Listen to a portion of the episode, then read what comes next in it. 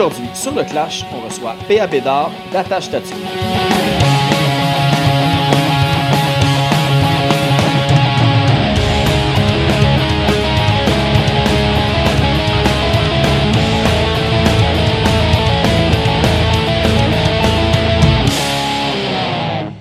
Juste avant d'aller à l'épisode, on va aller écouter un premier extrait du nouveau projet de P.A. Bédard qui s'appelle Attache Tatuc. On va aller écouter la pièce Pour nous faire changer.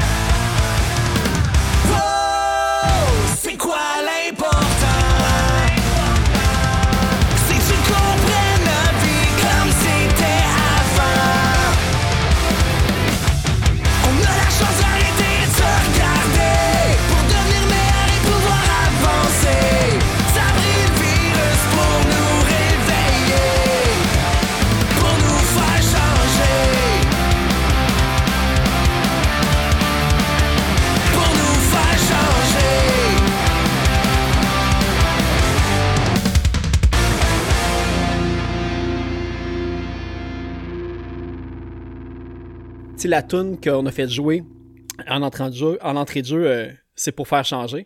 Pour nous faire changer. Euh, c'est ça, je pense que ça va comme être une genre de simili euh, exclusivité. Fait que le monde n'a pas encore vraiment entendu, peut-être avant aujourd'hui. Quand est-ce que ça sort ça, officiellement? C'est le 5 août, me semble, j'avais calculé. Parfait. Fait que techniquement, c'est une primeur. Yeah. Parce que c'est le 6. Ah bon, voilà. Euh, si Spotify fait sa job comme il faut, en fait, si ma distribution fait sa job comme il faut, euh, Spotify euh, minuit le 6, puis euh, j'étais encore en train de me demander si le clip sort demain, si on est le 5 en ce moment.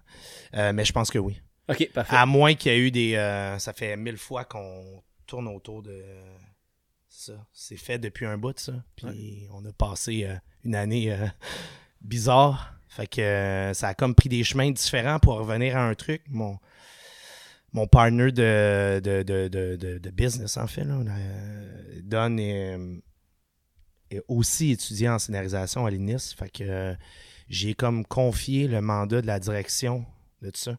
Et, c'est un gars qu'il faut qu'il connecte là, de A à Z avec, avec tout. Puis il y avait comme plein de choses qui me, il me challenge tout le temps. Fait que là, je pense qu'on a trouvé le filon. Puis là, techniquement, on est en dernier montage. Si ça va bien, le 6. Sinon, euh, la semaine d'après.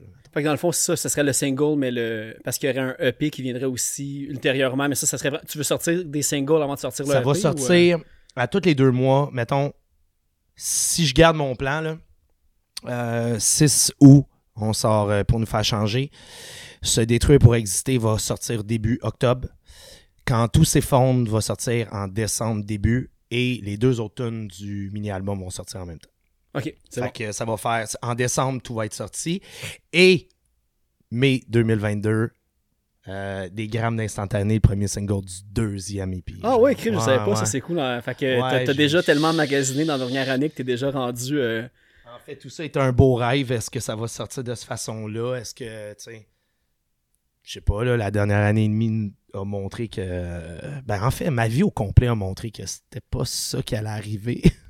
mais que c'est important d'avoir des, des genres de buts pour aller les atteindre parce que ça, c'est arrivé quand même. Fait mais c'est juste pas arrivé de la façon que je pensais. Mais d'après moi, euh, mon guess, c'est que ton deuxième EP, tu vas être obligé d'attendre de le sortir parce que tu vas être obligé de vivre le hype du premier assez longtemps. Parce que, tu sais, ben, moi, j'ai eu la chance d'écouter une couple de tes chansons, puis tu disais, euh, tu vas faire des entrevues le plus possible avec Eric Bed, Claudia, tu sais, les- podcasts en général, du Ouais. à mes oreilles, il y en a quand même Ouais, beaucoup. Je vais aller, euh, je vais tout cogner à leur porte. Il y en a plein Hey, qui savent pas que j'existe en ce mais moment. mais c'est ça.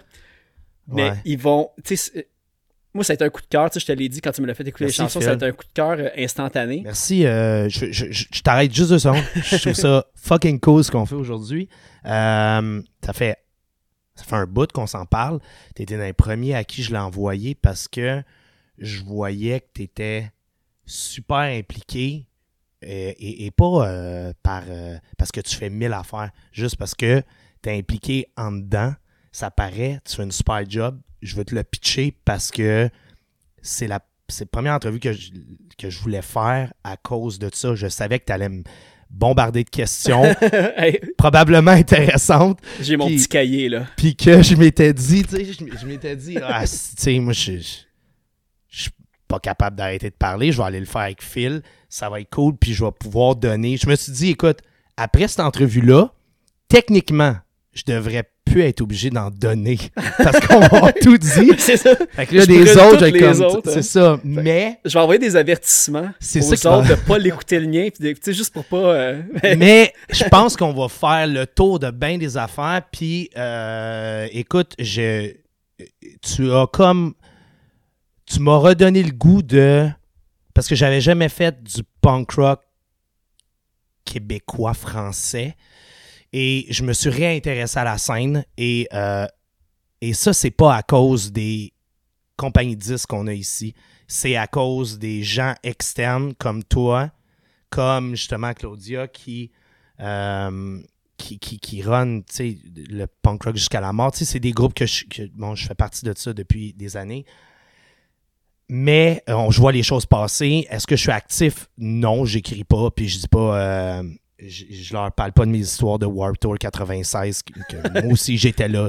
On va aller là, anyways. On avec va y les affaires aller. de nerd de, Mais de sais- punk euh, du Clash Mais, Podcast. exact. Non, non, c'est important, c'est cool. Puis euh, c'était super important que même si ce projet-là, d'après moi, est plus grand que juste le- les deux mots punk rock, que ça parte là, ça, ça revienne aux sources parce que le début du projet, c'est ça. Fait que je suis content de le faire aujourd'hui avec toi. Puis je dois dire que je suis impressionné à chaque fois, et je pense que tes invités aussi, à quel point tu vas chercher des trucs. Euh, si je prends juste comme Hugo Moody, il te l'a, dit dans, dans- dans la dernière fois. Tu sais, ils, ils veulent venir parce qu'ils savent qu'ils vont parler de la vraie chose. Puis je- là, je suis tout seul pour parler d'un band, ce qui est quand même le fun. Mais t'es tout seul dans le band aussi. Je suis fucking lonely dans mon band. S'il y en a qui veulent venir jouer avec moi, un jour, ça va être, euh, ça va être possible. Mais pour l'instant, ouais, je suis tout Ah, je pense en- que ça va cogner aux portes. Là. euh, tu sais, juste que le monde, disons, là, ils ont entendu la première tune Ouais. en, début de, en début de jeu. Juste de se dire qu'en ce moment, il y a comme plein de postes de vacants pour Mais jouer dans ce pas, Je pense qu'ils vont On- faire on Hey, vient- je, vais, je vais y écrire. là. Ouais. ouais. Euh, écoute, c'est ça. Je, ouais, on vient comme d'annoncer que c'est un one-man band, dans le fond. Les gens savent pas ça, mais ouais. Et euh, je me suis dit, hey man, ça serait-tu le suprême fantasme de juste trouvé du monde clairement meilleur que moi qui joue les shit que j'ai j'ai enregistré. Puis que là, j'ai juste à dire, bon, ben, euh, essaye de performer le plus possible vocalement, puis de donner le show, ça va être juste cool. Tu voudrais-tu juste, euh, juste faire la voix si éventuellement il y aurait des shows puis un band qui se montrait ou t'aimerais Euh, ça? Parce ouais, que- j'aimerais ça rentrer sur dans mon show là, tu sais, de, de, de Wembley Stadium dans ma tête. avec euh, juste le top du pied de micro en bedaine avec des pantalons Yes. blancs et une moustache. ouais. la Freddy. Clairement, j'ai pas le range de voix pour faire ça. Mais je peux faire une coupe de haut puis de, de waver la foule. Je pense que c'est quelque chose que j'ai jamais fait. Là. Ouais, je parce que dans tous tes projets, tu sais- j'ai- même double checké avant de venir tantôt euh, faire l'entrevue pour voir si dans tes projets t'avais chanté, mais tu sais, t'as toujours été back vocals dans le fond, t'as jamais été lead. Même euh, pas. Euh, même pas. Écoute, j'ai fait. Je pense que sur Growing Up, on m'entend deux, trois places de voix. C'est. C'est pas bon. Puis, Ah, mais ça, euh, ça fait 20 ans de ça aussi. Ouais, mais c'était Dan, que- c'était Quintal qui, euh, qui backait. Euh, on dirait que c'était comme quelque chose que je voulais pas. f- Je voulais pas entrer là-dedans. J'étais comme. J'étais trop impliqué à composer musicalement.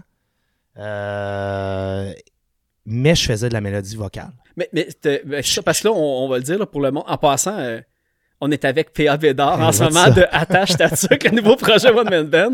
Puis quand tu parles de Growing Up, Le monde a déjà décroché, ils sont juste comme. C'était qui il ça? interview un gars à l'épicerie de Boucherville. C'est le gars puis, qui euh, livre pour la batte, si, qui vont comme. Puis Growing Up, on parle de Scrolls 2, le band Ouais. peut-être du monde ont plusieurs référents, on va dire, de, de notre génération. Ben écoute, Euh, le, le nom, ça me fait encore plaisir de voir quelqu'un une fois par année poster Hey, y a-tu quelqu'un qui se rappelle de Scrolls 2, tu sais? Premièrement, tu sais, Scrolls 2, quel, quel nom. Moi, je l'ai googlé. Est-ce que c'est la réponse de Scrolls 2? Est-ce que c'est un nom qu'aujourd'hui, quand tu le googles, si c'est ce que j'ai trouvé, en théorie, t'aurais, tu, tu l'utiliserais plus? Ça, ça rapporte un petit peu, je pense, à, à une fille tout croche ou quelque chose de Pas en même. tout. euh. Ok, c'est pas celle-là. Ok, parfait, Ah, c'est bon. non, non, fait non, que ça a mieux vieilli que la définition que Hey, j'ai non, c'est complètement nul, là. C'est euh, Danick puis Ben. En fait, Danick qui regarde un. Écoute, c'était quoi? C'est un documentaire sur euh, les Premières Nations, peu importe, là. Il y a quelque chose d'amérindien là-dedans, puis il y a clairement une chasse à l'écureuil et un ragot. fait que c'est vraiment, c'est un squirrel stew, là.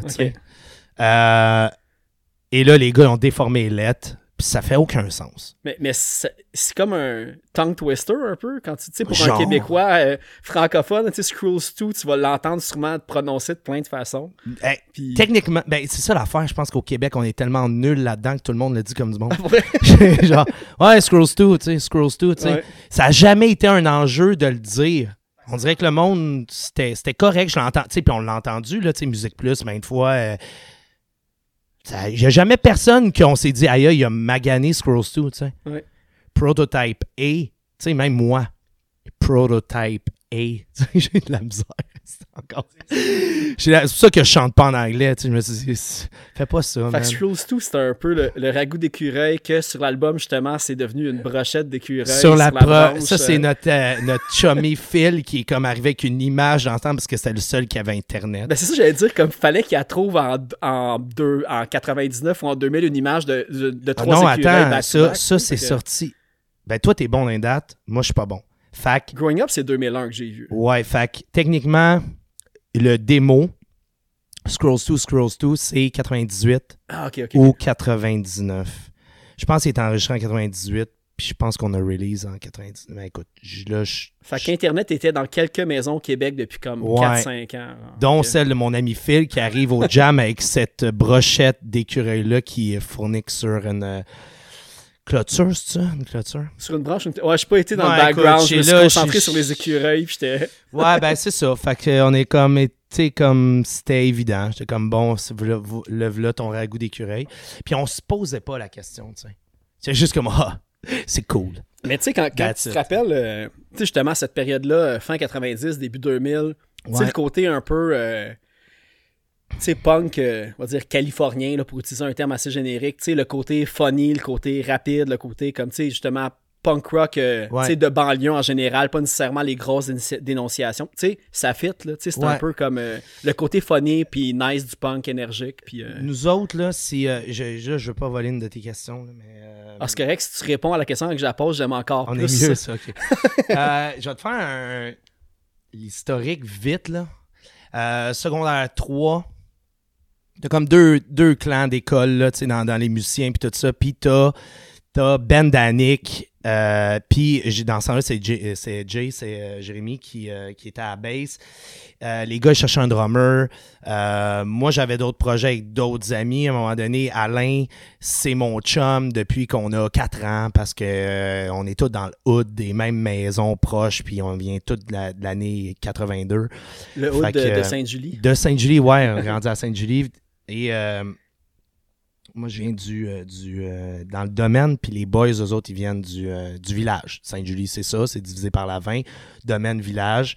Dans le village, ça joue plus rough. C'était élevé à coup de pied dans le cul un peu.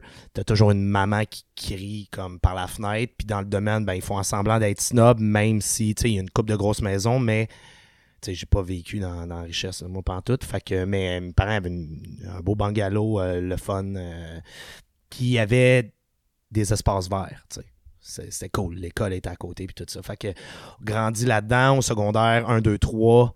Euh, Grand Coteau, c'est la première année. On apprend à jouer de la musique avec euh, Pierre de Bonville, qui a comme un immense pouce. Tu sais, tu sais, le pouce que tu mets en arrière de ton manche. Lui, son pouce, il a deux fois le 16. Il est capable de prendre les trois cordes du stop par en arrière. Non, Euh, il- euh, écoute, il est pas long. Il est juste large. C'est comme le plus gros appui de pouce que tu peux mettre derrière une guitare. Et euh, c'est un excellent guitariste. et On apprend à jouer avec. Mais c'était-tu comme un, un, concentration musique ou c'était comme Non, un peu pas une euh, concentration. secondaire 2-3, tu peux apprendre la trompette, euh, la bass, Ouais, exact, le drum, la ça. flûte Ça fait partie puis- de tes options d'école. Là, euh, on est tous en un là-dedans. Moi, je viens d'une famille de. Je viens d'un- d'une famille de musiciens, dans le fond, d'une famille, mais je disais la famille. En fait, mon père est musicien. On a vécu de ça tout chez nous.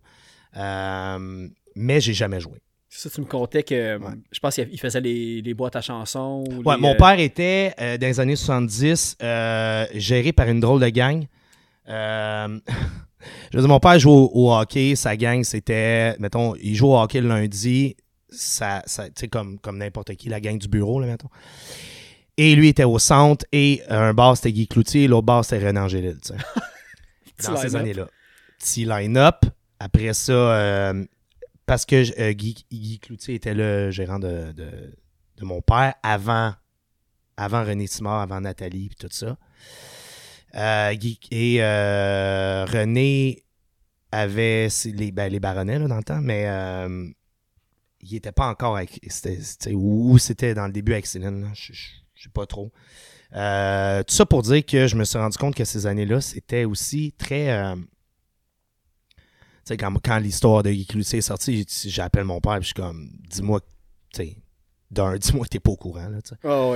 Parce que mon père a été aussi le premier chef d'orchestre à euh, René Simard, tu sais. C'était Ah, un peu weird, là, tu sais. Ah, il c'était était- pas il juste comme guitariste, c'était vraiment un non, mon, qui ouais, non, non, mon père, c'est un one-man band. C'est un peu ce qui est drôle avec ce que je fais en ce moment, tu sais. Euh, mon père, son instrument principal, c'est le piano. Euh, mais, tu sais, il jouait avec des trucs, tu sais, comme tu allais le voir, c'était un band, tu sais. Il jouait avec des, des tracks enregistrés qu'il montait lui-même, puis tout ça. Mais dans ce temps-là, il faisait sa musique originale. Puis c'est pour ça qu'il était managé par Guy Cloutier. Puis il voulait en faire le prochain. euh, mon, frère, mon père faisait un peu un genre de, de musique euh, comparable à ce qui se faisait en, en France, Mich- Michel Sardou un peu, mais ouais. tu sais, du, du Québec, mettons, dans ces années-là.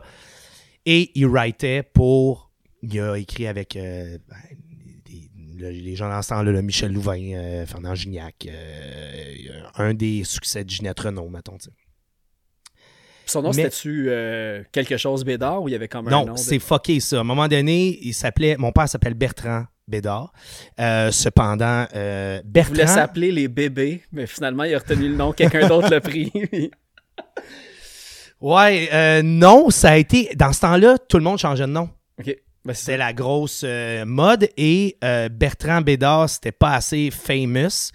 Et à un moment donné, il y a quelqu'un qui est rentré dans le bureau chez Guy Cloutier puis il a dit Hey, euh, c'est quoi donc le nom de ton nouveau, là, François, François Bernard?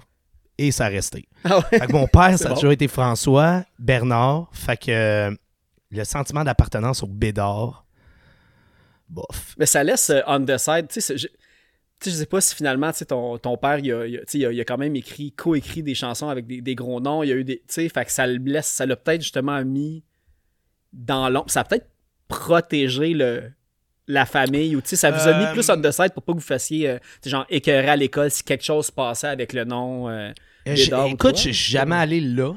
En- J'ai jamais pensé à ça, mais euh, je pense que je pense que c'est juste comme coutume et, et naturel dans ce temps-là de le faire. Euh, après ça, mon père a un, un parcours là, de. Il pourrait écrire un gros livre sur plein d'affaires, tu sais. Jusqu'à aller où est-ce que ils sont euh, avant la mort d'Elvis, où est-ce que ils, euh, où est-ce que dans ce temps-là, Elvis, ils, ont les pourparlers pour qu'ils reprennent une, une chanson de mon père en anglais, puis Elvis meurt. tabarnak. Fait que c'est juste ça. C'est que- malade, mais ça, c'est une là. histoire. Ouais. Mais il y en a d'autres, là, comme... Tu veux pas qu'ils te racontent ça, parce que t'es comme... Est-ce que t'es... Est-ce que vous êtes C'est l'homme tourner le, plus- fer dans, dans le plaie un Ben peu, non, que- mais en voulant dire, je pense... Mon père, il en parle pas avec une amertume, tu sais. Puis j'ai jamais... Je je creuse pas là-dedans, tu sais. En fait, on se parle pas depuis une couple d'années, moi puis lui non plus. Euh, et là, ouais, il y, a il y a comme des plein d'affaires que je vais te dire aujourd'hui que je dirais pas, je pense. Puis on est, on est même pas rendu à, à- à notre deuxième verre en plus. Ouais, parce que, hey, by the way, euh, je veux que tu mettes un, un- un- un point virgule là-dessus. Euh, J'ai eu un flash parce que je vais vous dire qu'est-ce que je fais dans la vie aussi, à part de, de faire la musique. Et je sais que Phil, c'est un tripeux de bière. J'ai comme compris que tu en avais déjà fait ou essayé Ouais, d'en faire. brassé dans mon sous-sol. Ouais, mais c'est jamais- correct, ça. C'est les meilleures cuves qui viennent de. Tu sais, hey, j'ai brassé ça dans le bain. Moi, je suis comme, j'arrive en courant. Là. Je suis comme, hey, let's go. Puis au pire, ben, c'est ça. On pognera le, le scorbut ou peu importe. Euh, whatever. Euh, fait que là, je t'ai dit, euh, Phil, je vais te faire découvrir un, un vin. Puis tu vas me faire découvrir la bière. Puis t'es arrivé avec quelque chose de vraiment cool. J'aimerais ça tu m'en parles. Ouais, mais je suis super chanceux en fait parce que en plus, c'est, je pense que c'est de la bière qui se trouve pas nécessairement euh, en magasin. En fait, j'ai, j'ai la chance euh, d'avoir euh, une copine qui est bien connectée avec la brasserie Messorem. Tu Messorem, je pense que c'est une brasserie assez jeune puis qui a déjà fait beaucoup son nom. A fait euh, couler euh, beaucoup d'encre chez les fans, autant pour leur bière vraiment, vraiment funky, comme tu vas voir une qu'on va pouvoir goûter, là, la, la petite jus de mort qu'il y a après puis des bières de, des New England IPA comme celle qu'on est en train de boire en ce moment. Euh, tu sais, ils ont, sont arrivés vite, puis ils ont fait leur marque vite, puis ça fait courir les foules. Leur spot est vraiment nice. Puis, euh, puis c'est ça en plus, si on peut faire un lien avec la musique, euh, parce qu'on va en revenir aussi tantôt avec, euh, euh, il y a des liens avec, à faire avec euh, Fantasio Club, puis Artifice, tout ça, parce Ouais. que un des, euh, un des gars qui a parti de la brasserie, euh, je me souviens plus les noms, je pense que toi tu le connais, c'est un des deux de la carabine. On se connaît pas personnellement. Je l'ai sur Facebook. Ouais, Marc-André. C'est ça, il est dans la carabine qui est Ouais. avec.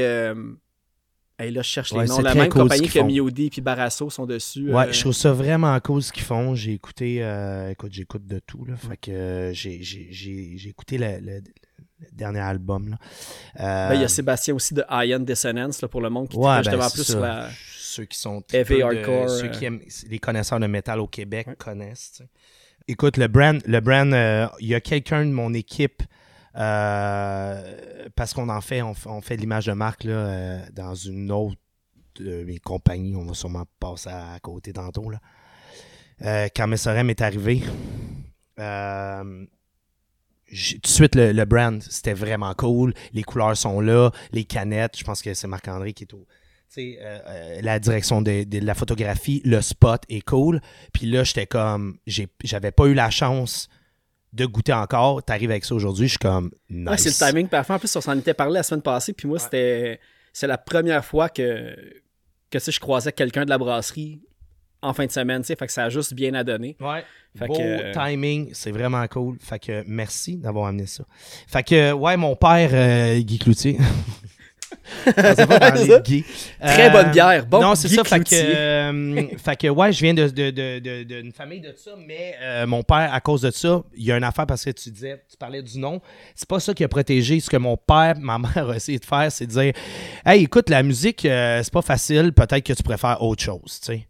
Euh, génétiquement, je pense que. que Ah, ça disait ça à toi.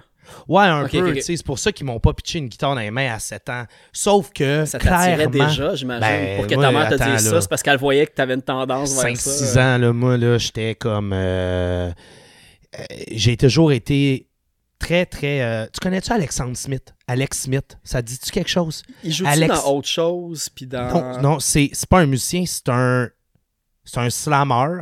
C'est un des meilleurs slammers. Ok, non, je me trompe avec euh, Alex Crow, que je pensais que c'était... euh, non, il, se, il y avait un, un groupe d'humoristes qui s'appelait Alex Extreme avec Alex Roof, l'autre qui est cheveux, euh, qui a l'air un peu d'un Pokémon. Là. que Alex Roof soit comme solo, dans le fond, ou... euh, Ah, ouais, un peu. Les gars, ils avaient fait du Musique Plus ensemble. euh, ils ont fait une coupe d'affaires, mais Alex a comme un, un gros parcours. Puis, euh, pourquoi je raconte ça? Parce qu'on vient de Sainte-Julie. Puis, euh, ouais, c'est ça. Alex, il est venu ici l'autre jour.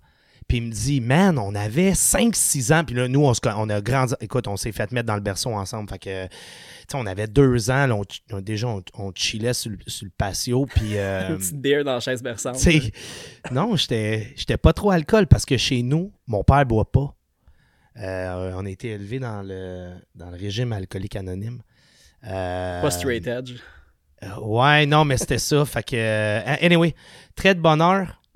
Euh, Alex Smith me disait, Dude, on avait 5-6 ans, puis déjà, t'étais comme à l'affût de ce qu'on devait écouter. Puis j'étais comme, ah, ouais, tu sais. Mais t'es comme, pourquoi? Toi, t'étais déjà passé, genre, pouce, pouce, pouce, les bonbons légumes. T'étais déjà rendu à proposer comme Moi, j'étais du, euh, très, très MJ, là, très Michael Jackson. Ouais. La pop, tout ce qui était catchy, big time.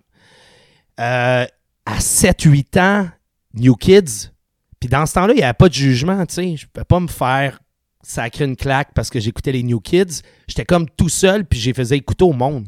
Hey, pour vrai, je veux dire quelque chose, j'étais ce gars-là aussi.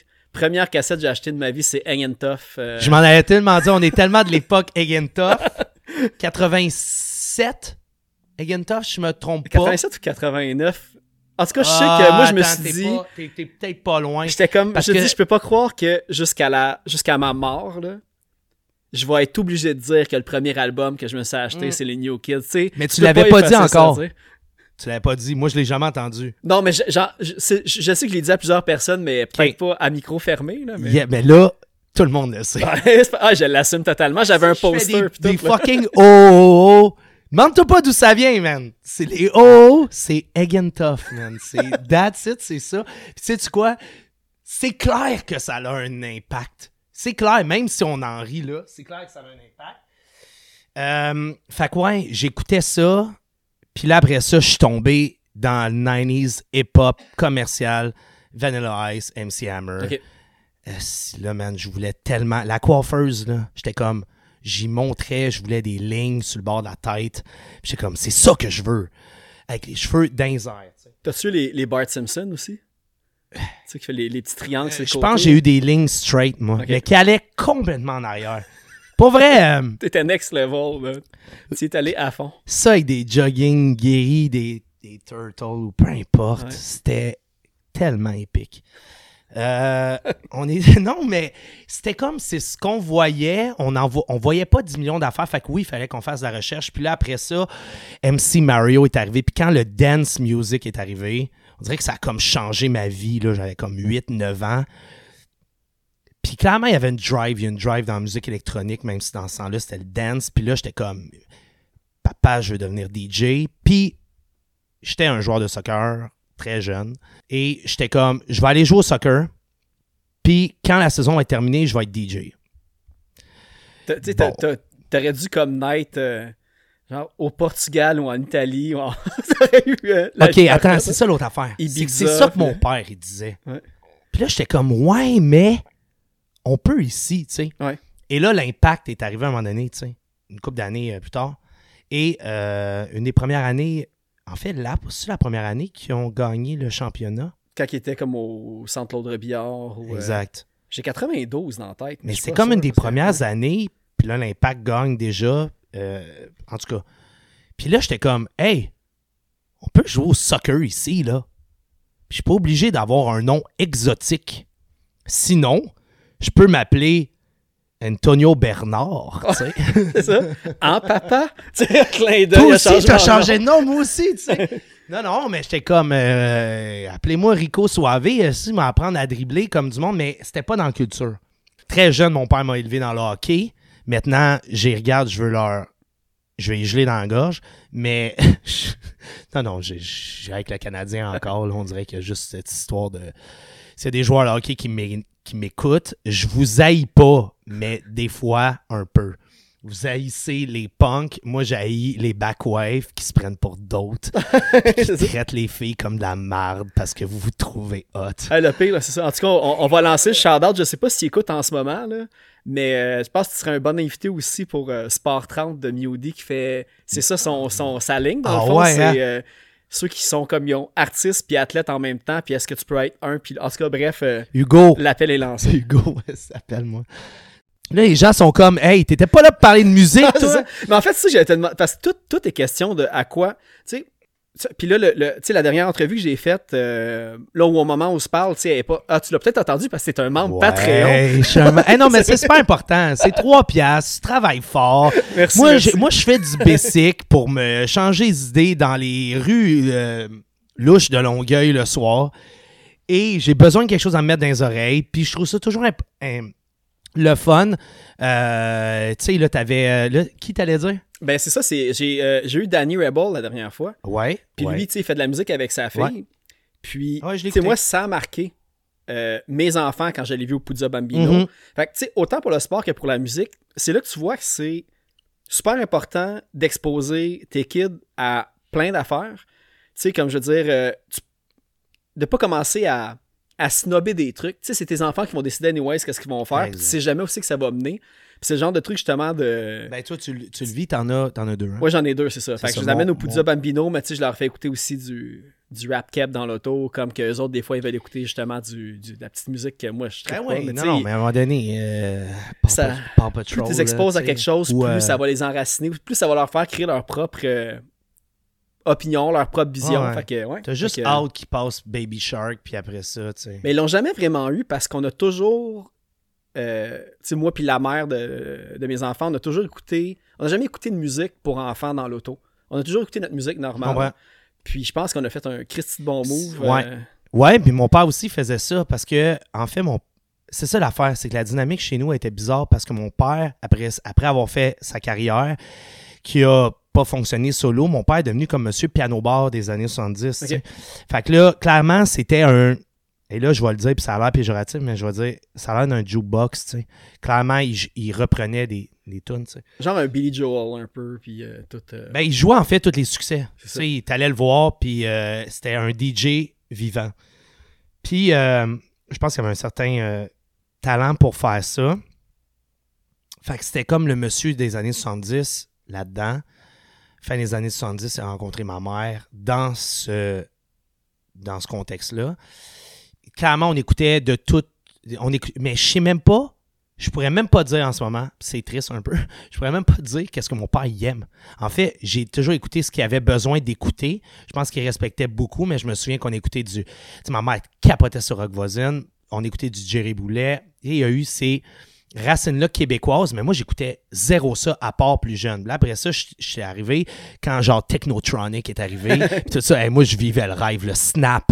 T'as-tu connu Snap? Puis Too Unlimited, hey man, si je vivais le rêve, puis il y avait comme une drive là-dedans, puis là, je mettais ça dans mes écouteurs, puis dans mon... Là, après ça, j'ai eu tous les genres de Sony euh, euh, Discman, où que, tu sais, il y avait comme les chocs, puis les, les oreilles qui, qui. Ton puis- objectif, toi, dans le fond, c'était de. Tu voulais un jour qu'une de tes tunes se retrouve sur Dance Mix, mais finalement, tu t'es retrouvé Totalement. sur un 2-3 Punk volume 2. euh. Genre. fait que, fait que en bout de ligne, euh, ça, ça a amené à ce que mon ami Alexandre Smith, hey, on fait des grosses boucles. Je m'excuse pour les gens, il faut que vous suivez. Si vous avez décroché, je suis vraiment. La magie du podcast, c'est le format non restreint. euh, Ouais, et là, ça revient à mon ami Alexandre Smith qui est comme Dude, tu me fais tout le temps écouter quelque chose qui est genre vraiment comme. mm, Tu sais, à l'avant-garde, mais j'avais pas les outils pour faire ça. J'étais juste intéressé. Je passais du temps chez HMV. Puis je vivais mon rêve, là, très, très, très jeune. Et mon père encourageait quand même ça, même si j'avais pas d'instrument dans les mains, C'est lui qui m'amenait les cassettes, c'est lui, tu sais, comme, il, poussait ça. Fait que j'ai trouvé ça vraiment, vraiment cool. À 13 ans, avec Monsieur Gros Pouce, euh, 12 ans même. Hey, écoute, puis je te dis ça, c'est peut-être, ouais, ça, 12 ans environ. Commence euh, l'école euh, Git, on joue de la Git classique, là, à un moment donné. Ça a duré une couple de mois, à un moment donné, j'en ai acheté une qui se branchait. Et là, ma vie a changé.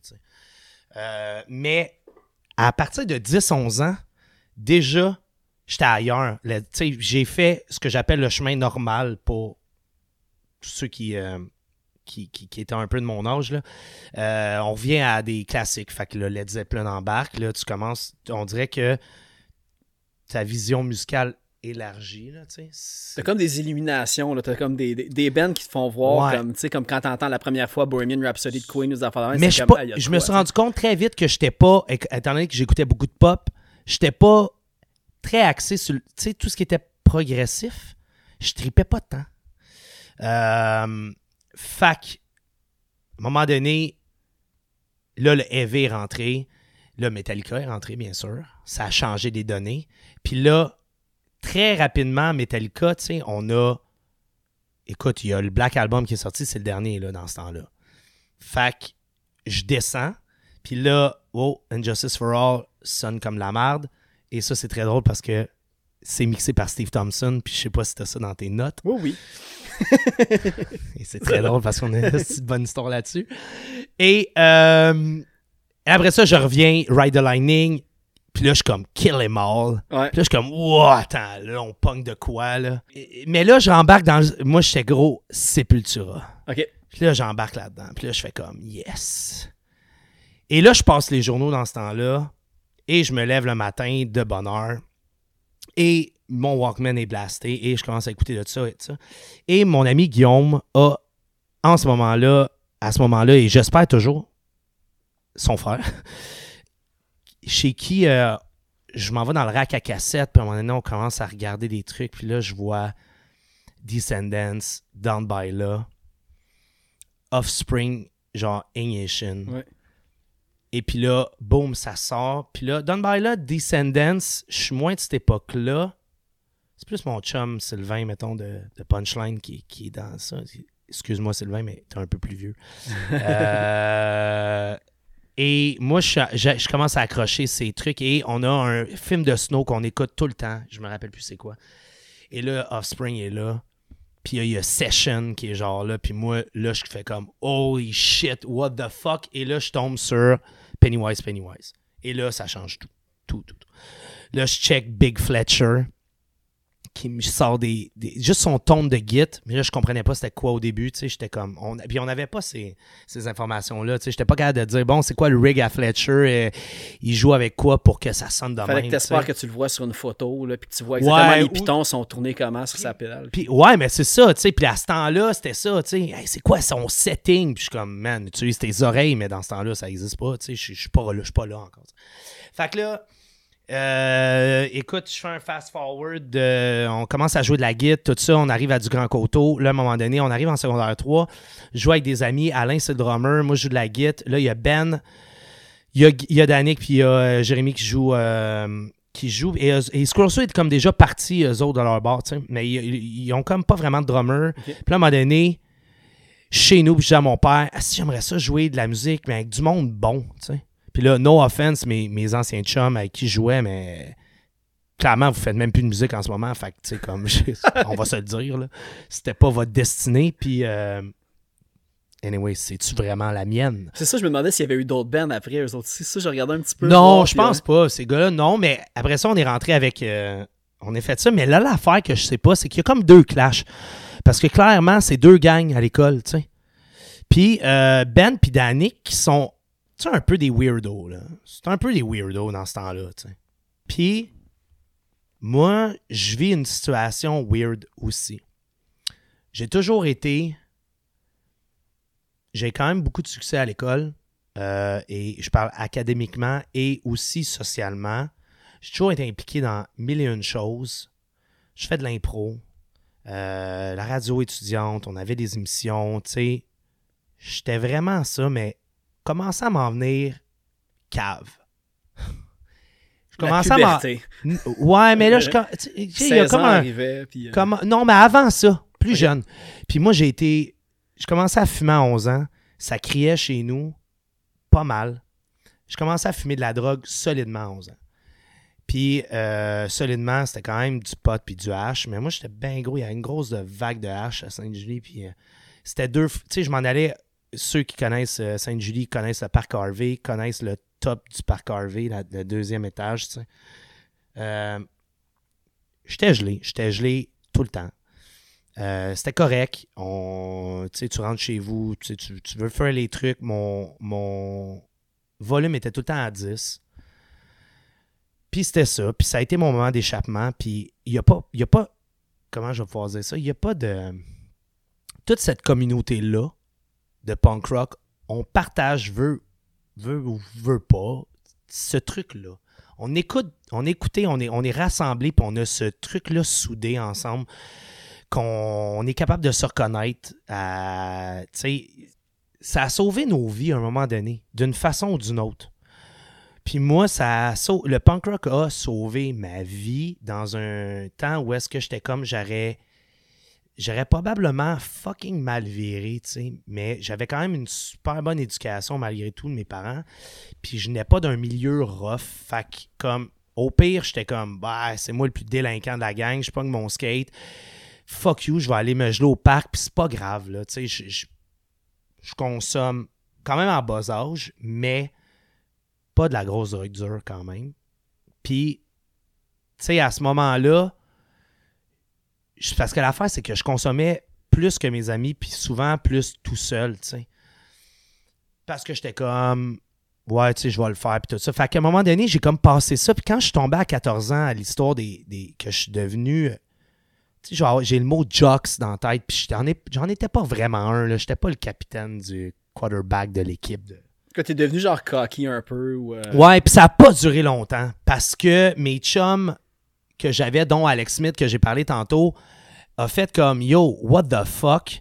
Puis j'ai comme rapidement perdu ces amis-là. Puis tout de suite, j'ai pris une prise de conscience. Je me disais, hey man, what the fuck? Qu'est-ce c'est quoi qui se passe? Scrollso est arrivé en même temps. Puis j'avais Il y en Ben a qui ont cette Dan. prise de conscience-là dans la trentaine, fait que t'es chanceux de Je suis l'avoir. fucking content de dire que j'avais cet âge-là, mais tu sais, à 14 ans, man, c'est comme. Hey, je me souviens avoir vécu une peine d'amour, man, puis j'étais comme. C'était la fin du monde. Moi, man, quand je vis quelque chose de grave, surtout là, maintenant, c'est encore grave, mais pas autant, mais à ces années-là, je me rends compte, à 10 ans, là, j'avais des pensées noires, tu sais, vraiment, à cause de ce qui se passait. C'est pas normal, tu sais. c'est Ouais. c'est techniquement pas normal. Je m'en rappelle, c'est quelque chose que tu dis, c'est un peu comme l'allergie aux crevettes. Ça va peut-être diminuer, mais ça va peut-être toujours rester, puis il faut que tu apprennes à vivre avec. Ouais. Puis, euh, Faut que tu relativises les choses aussi quand, quand t'es Ouais, rendu ben- plusieurs années, mais en même temps, faut tout le temps que tu sois conscient que ça a Parce eu que lieu, Phil, à un cette- moment cette- donné- cette étape-là, puis qu'il faut que tu t'en tires des leçons aussi. euh. Ouais. Mais malgré toute l'expérience de vie que j'ai, malgré les années de toutes, là, même la, la- la- la psy, le whatever, quand il arrive de quoi, des fois, c'est juste fucking grave. Ouais. Puis là, on vient de passer le style de COVID. Je suis restaurateur et j'avais une relation. Fuck ma crise de vie. Et là, je m'excuse. Si t'écoutes le, le un- podcast dans ton environnement de travail, je m'excuse pour tes employeurs d'avoir sacré ou tes enfants. Mets des écouteurs. Ah, je m'excuse. mais c'est vrai, man. Comme beaucoup de Ouais. monde en ce moment, depuis la dernière année et demie, tu sais. Fuck ça. Puis oui, je suis capable de mieux le vivre, mais c'est que c'est tough par bout? Fait que là, Dès, que tu franchis une épreuve, on est, on est toutes caves de même, là, je pense, l'être humain. là. Dès que tu réussis à franchir une épreuve difficile, t'es comme, hey, nice, je passé au travers. Puis là, tu repars dans ta vie, nice, hey, je suis vraiment content. Puis là, il y a de quoi d'autre qui arrive? Puis là, tu fais comme, mais voyons donc, tu sais, mais c'est comme ça. Tu sais, faut, faut arrêter d'être naïf et de penser qu'un coup que tu passes un bout difficile, il y en aura plus non, non, c'est clair. La seule affaire, faire une boucle vite, c'est que je m'étais dit avec. Tu sais, moi, je, je vais te le faire en, en genre de parabole, whatever. imagé. D'a- D'allergie aux crevettes. euh, Ouais, genre, je suis bon là-dedans, tu sais. Moi, je me suis acheté des bottes d'eau bien jeunes. Parce que je savais que j'allais piler dans la flaque. Je me suis dit, Chris, je vais être moins mouillé. Mon père m'a élevé de même, ça allait être de même. Mais encore là, à 38 ans, j'ai probablement mis le pied dans plus gros, la plus grosse crise de flaque d'eau ever. Puis je suis comme, man, je peux pas, j'ai eu de la misère à me regarder. Là, je commence à être pas pire, là. J'ai eu de la misère depuis les derniers mois à me regarder dans le miroir en disant Man, tu t'es encore laissé vivre quelque chose comme ça avec tout. Puis encore là, malgré tout le chemin, je me rends compte qu'il y a des trucs comme ça. Puis, euh, sais-tu quoi, ça va euh, être bénéfique. C'est quoi? C'est que t'as les mêmes bottes d'eau qui sont rendues trouées, fait qu'il faut que tu changes tes bottes. Ouais, je pense Si on que. veut closer je pense que c'est hein. très fort, ça. Change tes hosties de bottes d'eau. Ouais, c'est ça. Anyway, tout ça pour dire que euh, ma pause Jux a duré vraiment pas longtemps. Puis dans ce temps-là, Danick puis Ben, ils sont comme Yo, on n'est pas sûr qu'on va faire un Ben avec toi. Là. Parce que vous aviez déjà commencé à, à jammer un petit peu. Ben, euh, je les ai appelés. J'ai dit à mon père, Hey, je veux juste jouer de la musique avec du monde nice. Puis euh, ils ont dit, ouais, y a-tu du monde qui sont bons à l'école? Je fais, ouais, ces gars-là. Et ça a été la formation Scroll Sue. C'est ça, toi, t'as pas eu d'autres bands avant ça, dans le fond? Scroll Sue, c'est moi. Écoute, Peut-être que ça a eu d'autres noms avant, mais c'était le même euh, noyau. dans le très fond, rapidement, ça a duré trois mois. Ça s'appelait Jonah, Jonas, Jonas. Pourquoi je dis Jonas? Jonas in the Well, Jonas dans la baleine. On était habillés en jaune, pose aucune question. J'étais le chanteur de ce band-là, ça n'a pas duré. Ah, clairement, c'était eu un traumatisme, ça t'a pris 30 ans. Non. euh, être capable de remettre ma voix sur quelque chose? Non, euh, ça a duré ça. C'était comme. euh, C'était avec le monde, justement, quand je disais que ça avance pas. Ouais. Puis moi, je voulais, je voulais que ça avance. Je voulais jammer. Je voulais que vous ça soit cool. des compos déjà. euh, Oh, ouais, mais moi, tout de suite. Moi, j'étais comme pas assez bon pour jouer les choses des autres. J'ai dit, je vais être assez bon pour jouer mes trucs. Fait que, au- aussitôt que j'ai un instrument dans les mains, j'ai toujours composé. Ça a toujours été de même. Fait que euh, Scrolls 2, j'avais 14 ans. Euh, les gars, on était tous là, euh, fin, dans le secondaire 3. Puis, euh, écoute, ça a super gros changé parce que Sainte-Julie, c'est 1, 2, 3. Quand t'es 4-5, tu t'en vas à Saint-Bruno. Ah, ok, ok, Fait que ouais. là, on était Sainte-Julie, Saint-Bruno, Chambly. Et là, on est tombé dans un autre truc. Là, on était comme le seul band de Sainte-Julie. Il y a plein de bands à Chambly. À Chambly, là, il faisait, c'est comme Saint... Chambly, c'est le dérivé de Saint-Jean dans le punk rock. Mais à ce moment-là, euh, il y avait-tu. Euh, Men of Steel commençait sûrement un petit peu aussi? si. On a parlé de. de Men of Sylvain Steel était déjà établi, Can Ok, Have c'est a ça. Peace était déjà là. Et les bands inf- qui influençaient dans ce temps-là, et je connaissais pas Sylvain dans ce temps-là, mais on, allait voir des shows de Men Steel, Reset. Moi, j'étais très québécois, là. C'était très. Euh, Men Steel, Reset, X-Large, My Big Wheel. Ouais. Et après ça, il y a eu Sub qui est rentré. Mais j'écoutais tantôt euh, euh, Growing Up. Ouais. Puis j'étais comme. Man, ça devait être le perfect fit en show avec Reset. Tu sais, ça, ça, un bon, ça aurait été un bon blend. Et, euh. on a joué juste une fois dans le bout où Pierre était à la bass puis Adrian était au drum. Dans la, en fait, quand No Limit. Ok, ouais. Euh, no Limits ou No Limit, là, je sais pas trop. No Something. On le sait, le Reset sont, sont bons là-dedans. Fait que, euh, ouais, ça a été ça. Ça a été un super show et j'étais vraiment content parce que Reset avait influencé beaucoup. Anyway, tout ça pour dire. En fait, tu sais quoi, je devrais réaliser le prochain Reset. Je te le pitch, Phil. Voilà.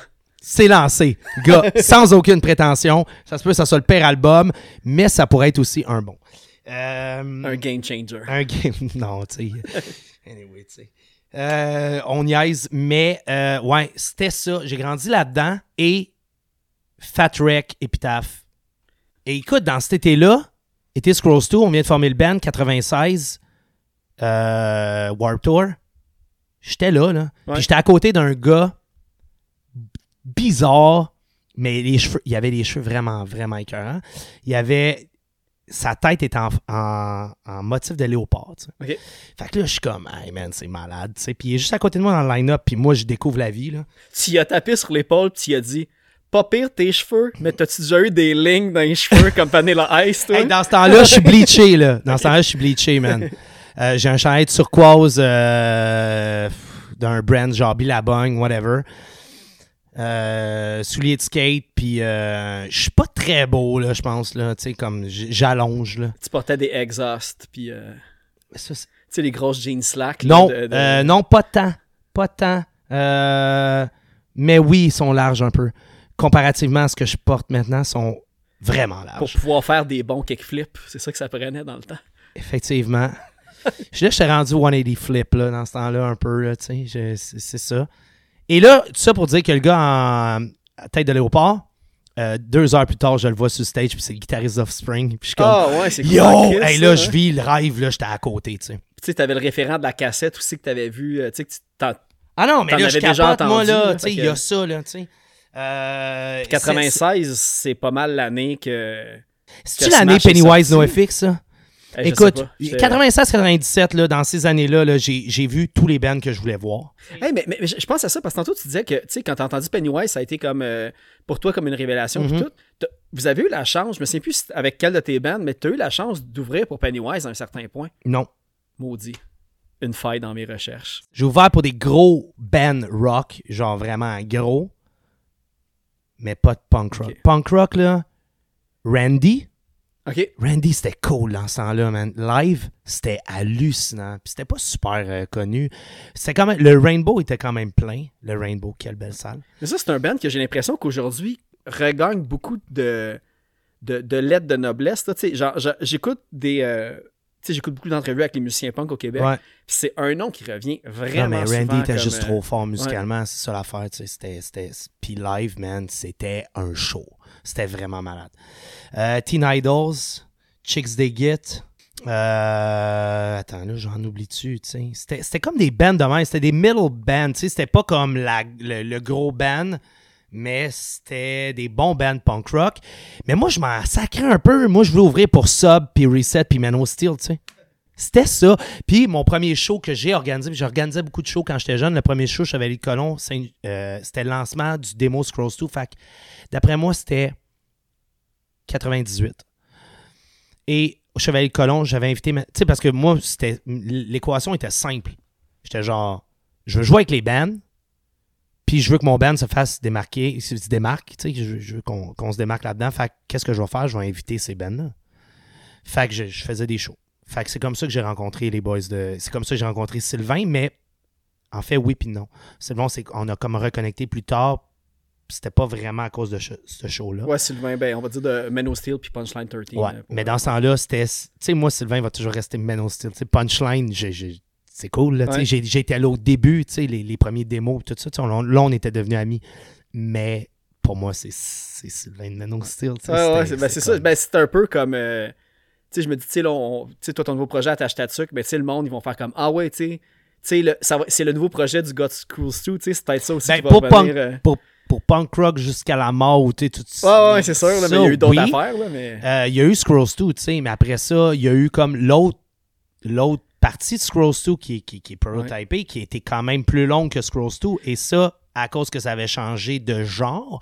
C'était plus la même scène. Mais c'est quoi, à- avant scène. que t'en parles, euh, je suggère ça parce que je pense que, tu sais, on- je veux quand même aussi beaucoup parler de, de tu sais, d'Attache ta tuque parce que c'est ton nouveau projet. Mm-hmm. Puis je veux comme peut-être un peu, on va clore le, le, le, Scrolls 2. le, le- chapitre Screws 2, puis on va aller écouter justement euh, Influence de Growing Up.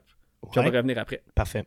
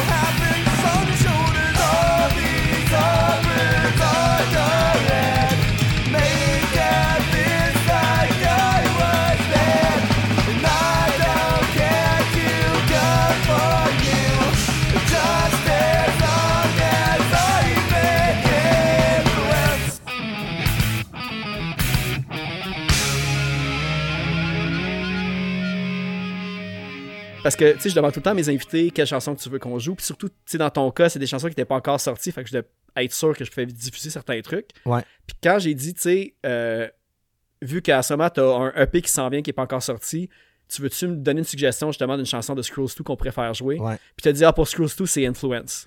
Comme Ouais. c'était évident, mais toi, pourquoi, en fait? C'est quoi ton... euh, c'est évident pour le monde, je pense.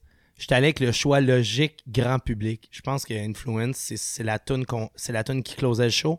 C'était la tune la plus demandée. OK. Ça a été euh, une tune qui s'est ramassée. Il y a eu deux versions d'Influence. Il y a eu la version Growing Up et il y a eu une version avant qui a été enregistrée euh, pour une compile. Fait que euh, c'est une tune qu'on roulait déjà avant Growing Up. Puis, écoute, tu sais, c'était le choix naturel. J'étais allé là-dedans, je les ai toutes réécoutées. J'étais comme, j'y vas-tu avec quelque chose? Tu sais, une des tracks que j'ai composées. Non, mais Influence, c'est- c'était vraiment, c'est- c'était ça. Tu sais, un peu, quand on s'en va un peu plus dans skate punk de Scrolls 2, c'était un peu plus mon writing. OK. Puis quand on s'en est dans les What You've Been Drinking, euh, euh, Time, euh, whatever, c'est beaucoup plus band. Puis on composait les deux ensemble. On se partageait les, les, les- même si je vais toujours qualifier band de lead guitar, on se partageait les leads, tout dépendamment. Scrolls, ça a toujours été gauche à droite. Euh, T'entends, tu sais, clairement, tu sais, la guitare là, c'est PA, la guitare là, c'est. Ok. Puis euh, on avait une façon de composer assez euh, spéciale. Puis, tu sais, Scrolls 2, c'était naïf. C'était. Des fois, ça fait pas de sens. J'écoute des trucs, tu sais, je suis comme. Aïe, aïe, man, qu'est-ce qu'on fumait, puis on fumait plus dans ce temps-là?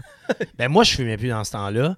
Euh, mais on était toujours à jeun, on n'a jamais composé sous l'effet de whatever. Puis j'étais comme, man, les gars sont clairement sous l'acide, mais tu sais, il n'y avait pas de contrainte, il y avait une naïveté. Puis dans le writing, c'était comme. C'était juste. C'était tellement pur que c'était ça. Ouais. Puis live, Scrolls 2, ça ramassait. Mais je sais- pas qu'est-ce qu'il y, avait ça rive sud. Ben, je dis rive sud, mais tu sais, genre de Saint-Jean à, à Ouais. Sais, on dit Men Steel, Scrolls 2. Tu sais, je pense à Mais ça. Men of Steel avait déjà débarqué un peu. Parce Mais- que, euh, tu sais, euh, Men Steel était. Sylvain était un peu moins là. À un moment donné, Oli est revenu. Quand il y a eu, il y a eu un album de Men Steel qui n'est jamais sorti. Ouais, ouais, c'est. Ouais, ouais. Cet album-là, c'était-tu la tune Bacon? En fait, Sylvain, on l'appelle-tu? Il, il va me dire. Non, mais quelque chose de des vraiment cool. quand je vais le recevoir en entrevue. Fait que moi, c'est parfait en ce moment. Parce que Men of Steel, c'était Serge au début. ok? Serge, c'est le guitariste, c'est un Asiatique. Il y a plein de bands en ce moment qui, font, qui, qui, qui marchent. C'est un, un- il, est, il est fucking fort, le gars. Après ça, il y a eu Jason qui est embarqué à Git. Puis euh, ils ont fait un album qui était vraiment cool, mais il n'a jamais sorti. Puis euh, qui aurait dû sortir. Et là, après ça, ça a retardé les choses. Puis là, Stainless est arrivé. Puis il y a eu deux variations de Stainless. Il y a eu Stainless avec, avec euh, Sylvain Ouais. et sans Sylvain. Où est-ce que Oli, le nouveau guitariste de Men Steel, avait repris la voix, tu sais. Et c'était plus Men Steel rendu là. Fait que comme, on dirait que Men Steel était, avait comme quitté un peu la scène, puis était comme rendu quand, moins punk rock, plus alternatif. Puis là, les bands comme Sub, tu sais, Reset était déjà en dé... Là, je vais dire, là, j'allais dire déclin. C'est pas déclin, c'est juste plus le Reset qui était là à la base. Aussitôt que David a pris la, le, le- le- bon, le- quand Pierre est parti, t'es allé rejoindre Chuck dans Simple Plan. David, euh, L'album. euh, ah, c'est quoi? Juste Pollution dans la tête. Celui avec le Radioactive, dans le fond, avec le, tu sais, que c'était un drum machine. ouais. Tu sais, euh, ça, Phil Jolicoeur s'est retrouvé tout seul. Tu sais, l'album qui est sorti tout seul, quand tu avais le référent des autres avant, ça leur a comme scié les jambes. Puis là, tu sais, pour vrai, moi, le dernier, je le trouve malade. Là, je veux dire, les... c'est épique, mais tu sais, pour Reset, ça a été comme un, un, gros, un gros break avant de recommencer Ben, après à le gra- prendre graduellement. C'est le fun pour bête, Phil de. C'est parce que là, il a décidé de chausser des grosses, grosses pointures, tu sais. De tout faire. là. Je veux dire, comme Chuck était. Chuck a toujours été. Chuck, c'est une tête. OK? C'est une tête. C'est la tête derrière Simple Plan. Que t'aimes ou que t'aimes pas. Fuck you, Simple Plan a fait plus que n'importe quel hostie de band ici. c'est facile à dire dire, quelqu'un qui a je, du succès. je là. le dis de même. J'étais. J'ai eu la chance d'être sur Crescent au bar quand Atlantic Records ont descendu. Sylvain m'avait amené, m'avait dit Dude, il y a un showcase du nouveau Reset. Là, Dave venait de rentrer dans le band. Comme j'ai eu la chance d'être là, il y avait 150 personnes. C'était- un, bar, c'était, un show Club fermé Zone. dans le fond. dans le Club Zone sur Crescent. Deux semaines d'affilée, ils l'ont fait, mais la première semaine, Atlantic était là. Ils ont signé le deal. Ce band-là a travaillé plus fort que n'importe qui. Il y avait Ouais, un, il y avait un simple là. plan qui était simple et, et ça. Et que ça te convienne ou pas, ils ont fait qu'est-ce qu'ils ont à faire. Puis les premières années, ils ont, ces gars-là ont tellement fessé, euh, ils ont tellement fait de shows, comme, il n'y a rien à dire. Ce band-là, écoute, est super chanceux aussi d'être appuyé par, euh, par leurs parents. Tu sais, on parlait de ça tantôt, là, mais tu sais, je pense que c'est le. le c'est père à Pierre qui part en VR, puis tout ça. Ouais, c'est là. ça. Je sais qu'ils ont vraiment eu beaucoup d'appui de leur famille Tu sais, aussi. puis après c'est- ça, ces gars-là, c'était un bon choix. Les gars, ils ont bien fait leur truc. Ils ont été, tu sais, Arnold Lenny qui. Ils sont euh, allés all-in. là. Puis- Ben, Arnold Lenny, euh, il y avait. il le- en fait, ils ont signé avec le management. Mais ça, là, c'est à cause de Chuck. Chuck, c'est un brain. Il, il se faisait, il prenait, il prenait ses, ses livres, il, il pognait les numéros de téléphone, il se faisait passer pour du monde pour essayer d'avoir ça. Man, il n'y a personne qui fait ça. Quand tu es là, toi, à faire du punk rock chez vous, puis à essayer que la terre t'arrive entre les mains, puis te dire, ah, tu sais, tous mes cuits dans le bec parce que je suis bon techniquement, c'est pas de même que ça marche, man. Faut que tu struggles, puis ces gars-là l'ont fait de cette manière-là. Et là, tu avais un Dave, parce que Simple Plan, c'était Pierre qui jouait encore de la bass tu sais, au début. Et là, il y avait Dave qui grattait sur l'épaule à dire Yo, j'ai besoin de jouer dans ce band-là, j'ai besoin de ça, je vais me peinturer les ongles, puis me faire une coupe de cheveux weird, puis je veux jouer avec vous autres. À un moment donné, c'était le choix logique, man. Quand Dave est rentré à côté de Pierre, c'était genre Hey, man, tu sais, Ouais. c'est- c'était indestructible. Et il y a eu un show où est-ce que Simple Plan. Écoute, l'album n'était pas sorti, le démo était, fait. Moi, j'avais eu la chance d'avoir les démos de, de ça. Et euh, avant le premier album. Et ils ont ouvert pour un gros show au Parc Jean Drapeau où il y avait. C'était Blink qui finissait. Il y avait Millen Collin, il y avait. euh, euh, Simple Plan. et oui, ce gros show-là, c'est Simple Plan qui ouvre. Et Mark et Tom se retrouvent side stage. Et j'ai été témoin de ça, je les ai vus et on les voit, clairement on les voyait, tu sais, Ah ouais. comme Chris, les gars de Blink sont side stage à Simple Plan. On savait qu'il y avait quelque chose qui se passait. Et après ça, il y a eu Mark qui a chanté aussi euh, I Do Anything, ça? Qui fait un featuring. Ah oui, c'est vrai. Et ça a parti de même. Et Tom avait dit, Tom était side stage et a dit, Yo, Simple Plan, c'est le next big thing. ouais, là. ouais. Ces gars-là, c'est le band en ce moment punk, pop punk le plus drette qu'on a jamais vu depuis des années. Qu'est-ce que tu veux dire? Après ça, viens bâcher Simple Plan. OK, après ça, il y a des. Il y a Simple Plan qui grandit, qui décide de, de faire des choix de, de, de collab ou de- d'y aller dans, dans, dans certains choix de chansons. Qui Oui, sont... mais son, son, ça, ça a parti justement comme, tu sais, on va dire début 2000. là. Je pense que c'est quoi, c'est Environ, ouais. 2000, en tout cas, je vais dire 2002. Ouais, ouais. là. Peut-être que je parle à Ouais, non, non, mais je, parle- je pense que t'es dedans. Ils ont- ils ont- tu sais, aujourd'hui, ils pourraient faire du hip-hop puis ils auraient le droit. On s'en- on s'entorche dans le fond. Tu sais, le monde qui Ouais, mais pas attends, ça je vais sont mettre- pas obligés d'écouter non plus. Je vais te mettre une que- virgule là-dessus. Je comprends ce que tu veux dire. Je pense que quand tu t'appelles Coldplay, U2 ou euh, Ouais. Kiss, tu peux faire ça. Ce que je suggère, c'est que quand tu décides de faire du hip-hop et que tu faisais ça, tu- peut-être tu peux changer de nom. Ouais, Il y a juste MGK Ouais, qui peut faire ça. Parce que c'est Débat. peut-être son nom d'artiste ou whatever. T'en parleras, euh, t'en parleras à Claudia d'MGK, puis tu regarderas sa réaction. Je te laisse euh, là-dessus. Claudia, invite euh, PA à ton podcast, vous parlerez de MGK euh, le temps On va, que... avoir, non, on va avoir des bons débats parce qu'encore là, qu'on le dise, qu'on le veuille ou qu'on le veuille pas, euh, je- il, il a fait qu'est-ce qu'il fallait. La production du dernier album est hallucinante. Euh, Travis est là. Travis qui est encore les grosses bases du pop-punk. en- Ouais. Tu sais, lui puis John Philman sont en train de rule ici aux States comme jamais.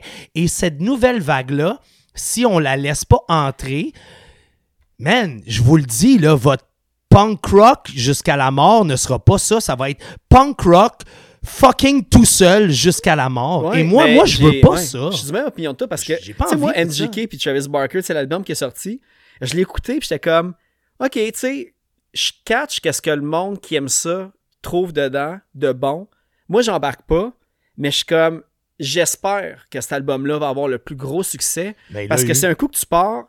Personne a commencé à écouter du DRI puis du Rich, euh, Rich Kids en LSD comme premier band punk, tu sais. Fait qu'il te faut un band d'entrée, puis après tu creuses, puis. MGK c'est ça, puis je pense que qu'est-ce que la popularité de MGK fait en ce moment, ça peut juste être positif. Ouais, mais là, attends, il y a, comme une là. affaire de, de, de punk rock, puriste punk rock. Ouais, ouais. Tu sais, tu parles des. Pour, le, pour la punk rock musicale, je vais dire. Pas pour Tu le- veux l'esprit comme, punk rock. On là. commencera pas à, à mélanger MGK puis Operation Ivy dans Non, non, c'est clair. J'ai- j'ai- Ouais. je comme, il y a, y a- y a des contextes, il y a des trucs de même. Le gars, clairement qu'il a du talent beaucoup plus que ce qu'on pense, fait un film, joue dedans d'une façon très respectable. Hein, sais, Mais c'est peut-être à cause de MGK que quelqu'un va écouter du Operation Ivy dans deux ans. Peut-être. Puis même s'il écoute, s'il finit par écouter d'autres choses, pour moi, c'est comme. T'es-tu obligé de. Sais, moi, Green Day m'a aussi ouvert la porte à, à, à plein de choses parce que c'est Offspring puis Green Day. Puis tu sais, Smash, autant que Dookie, c'est une porte d'entrée pour, pour ce qui est. Ce que je considère aussi du pop-punk, tu sais. Après ça, c'est sûr que quand tu rentres dans Bling puis quand tu rentres dans euh, Take Off Your Pants, là, clairement, le style pop-punk avait Ouais. comme. c'est- Là, là c'était comme. C'était affiché. là. Puis ça a venu, c'est venu changer les données. Là, après ça, moi, tu sais, vous l'avez entendu, là. On commençait avec pour nous faire changer, là. Hey, man, il a, pas réinventé la roue, là, pantoute. Puis euh, je l'ai fait d'une façon, puis c'est un site de Attache Tatuc. Après ça, j'ai fait quelque chose avec un message pour, pour faire du fun, puis tout ça. Puis tu sais, comme. On, à un moment donné, on a, j'a- j'arrête de, tout questionner puis de, de tout repenser. Mais tu sais, ceux qui se disent, tu sais, MGK, c'est, autre chose. Pour moi, c'est un album qui est super bien fait. Les hooks sont là, fait que je retourne à mes trucs pop. Clairement, ça a charté, tu sais. Puis si tu veux, après ça, on va rentrer dans Youngblood, puis le Modson, puis les, les trucs de même, les, les gars de pop et pop qui sont rendus, qui rentrent du, du, du truc un peu pop-punk. Avril Lavigne qui décide, qui sort avec Modson, qui décide de faire un album. Ouais, revient, là, Monsieur John. Philman, man, je sais pas il a quel âge, mais ce gars-là, man, euh, si, il est comme jusqu'à 100 ans, il va être là, puis il va rocker, man, à faire des shows encore de Goldfinger, mais être en arrière de tout le monde.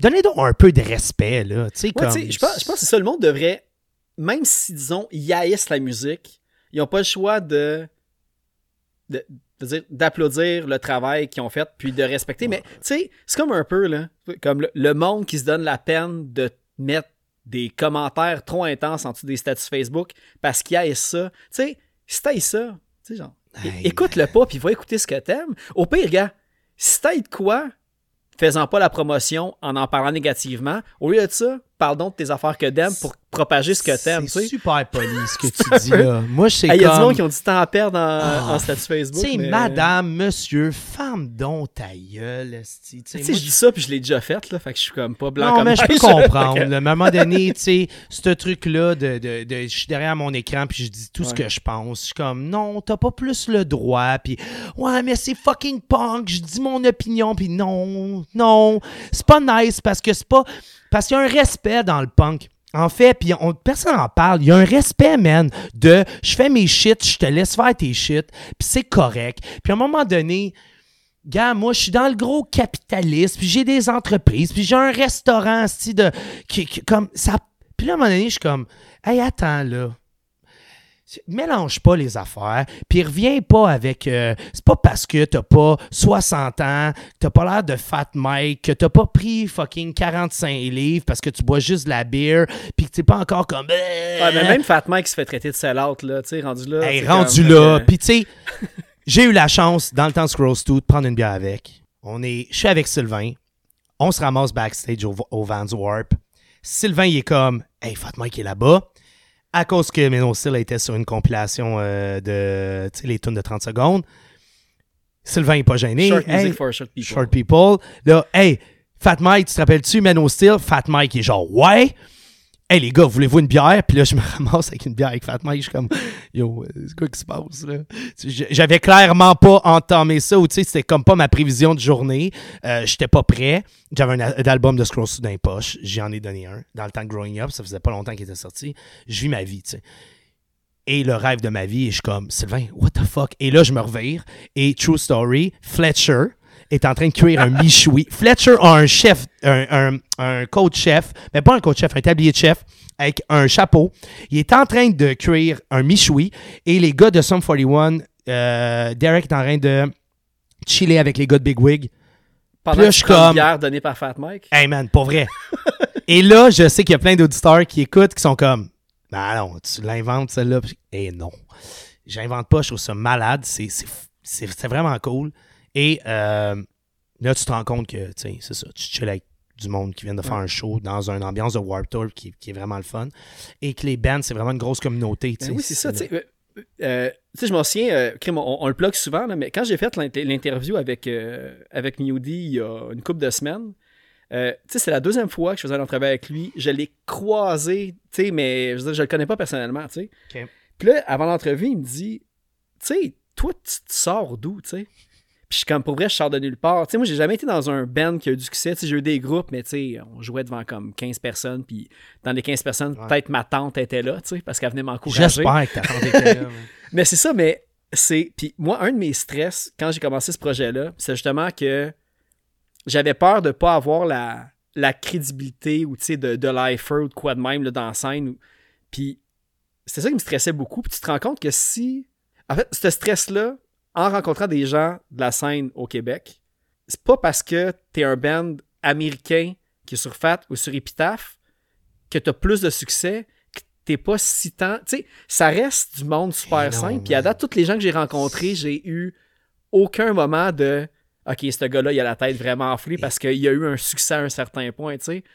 C'est euh, c'est ça qui est cool de la scène, en fait, à date. En là. fait, dans le punk rock, tous ceux que j'ai rencontrés, là, ça c'est une, une bonne anecdote la dernière, mais tous ceux que j'ai rencontrés dans les euh, bon, dans tout ce qui était genre punk rock et non ce qui était plus rock là, tu sais, avec, avec- avec l'évolution Scrolls 2. En fait, tous ces gens-là étaient beaucoup plus down to earth que tu sais, j'ai- pas rencontré de gros assholes là, tu sais, en termes de musiciens. Je vais le dire demain. God label totalement. Producer, ouais. Ouais, mais il y a eu longtemps un temps que jouer du punk. Ben, en fait, comme un peu aujourd'hui, pas que je trouve ça déplorable, mais il y, a, tou- il y a eu une longue période que jouer du punk, tu, tu pouvais même pas rêver de vivre de la musique, tu sais. Fait qu'il y a eu ça, fait qu'il y a eu ça. Puis là, aujourd'hui, c'est comme le retour de cette génération-là qui le font juste pour le fun, puis qui veulent pas nécessairement avoir du techniquement, succès. c'est supposé être ça. fait que c'est tough à avoir la tête enflée Non, quand tout ce que tu fais, tu sais, c'est jamais Ouais, avec tes amis, puis c'est de même que tu le prends, et- Fait et que- Comme toute la scène punk rock là, euh, au Québec, puis tout ça. Puis là, à un moment donné, Red, j'ai décidé de, de rentrer dans, dans Patente, tu sais. Puis là, ça a donné un coup de. Ça a donné. Oh shit, attends, on a quelque chose. Je m'excuse de, de dire ça. Comme s'il est arrivé quelque chose de. C'est le petit jus de mort de Ouais, euh, le petit jus de mort de, de Messerem, je m'excuse, euh, Phil vient de me donner un, un verre et euh, la couleur, c'est quoi ça? C'est c'est une sour, ça? C'est une base de sour, euh, mangue, mûre et fruits de la passion. Parfait. Je comprends pourquoi ils sont sold out dans leur truc. La canette est belle. Tu sais, moi, moi, les gens qui font des belles affaires, je trouve ça nice. Depuis deux ans, je commençais à une box du monde, peu importe. Puis c'est vraiment vrai, si tu fais quelque chose de, que je trouve cool, puis à un moment donné, j'étais comme, hey man, il y a plein de monde qui font plein d'affaires nice, pourquoi je leur dis pas? Tu sais, rendu, rendu là, je suis comme, ça me sert à quoi, moi, d'aller me coucher le soir en pensant que l'autre, il a fait un beau tableau, une belle chanson, ou qu'il a fait un. Tu sais, je y dire. Ça prend deux secondes. Ça hein. prend deux secondes. Puis le- je, je vais, je vais- je vais en profiter parce que hier, euh, j'ai. C'est la première personne qui faisait ça. Euh, c'est euh, tu sais Taco Theory, un que j'ai reçu il y a Ouais. comme une couple de semaines, qui d'ailleurs euh, fait des au trucs moment tout seul. Ouais il fait tout seul. Ouais, ouais, c'est ça. Puis, Puis là il sort 1000 son, il, chansons il en sort son jour, 11e album, je pense bientôt. Ouais, c'est ça, c'est lui, ouais. Puis là, il m'a écrit pour me dire euh, Hey, euh, tu, veux, tu, tu, voulais voir si euh, ton podcast avait un impact, si les gens. Puis tout. Puis il m'a envoyé comme, tu sais, il y a les stats Facebook qui sortent à chaque mois, en tout cas, tu as un suivi. Puis au moment que j'ai diffusé l'épisode, il m'a montré, puis il y a vraiment un pic là, qui a monté. Ouais. Puis tu sais, après, ça redescend, puis ça se stabilise. Ah là. ouais. Fait que, tu sais, je veux juste remercier le monde qui écoute, puis qui prennent le temps, après avoir écouté un épisode, ou tu sais, faire pause, puis aller voir la page Facebook du band, parce que quand vous faites ça, ben ça a un impact sur les artistes qui écoutent vraiment le podcast. Fait que pour vrai, merci au monde qui prennent le temps. Puis si vous le faites pas, euh, un podcast, tu peux faire pause. Si tu fais pause pour mon podcast, puis tu le finis pas ou que tu le finis deux semaines plus tard, mais quand tu as fait pause, tu es allé télécharger la discographie de l'artiste, puis tu l'as écouté au complet. Puis après, tu reviens écouter l'entrevue, peut-être même ça va te donner comme une perspective vraiment cool. Fait que Je l'ai fait. ça. Je suis vraiment je- content. ça, ça m'a, permis, tu sais, sais, il n'y a, pas tant de labels ici. Il n'y a pas tant de, de- de monde qui, tu sais, qui, qui- qui sont impliqués. Euh, tu fais le tour vite, là. M- moi, ça m'a. ça m'a je, je l'ai fait, ça m'a permis. C'est ça, ça fait découvrir bien les affaires. Tu sais, oui, je connaissais déjà ce que Slam 10 faisait, People of Punk Rock, euh, Thousand Island Records. tu sais.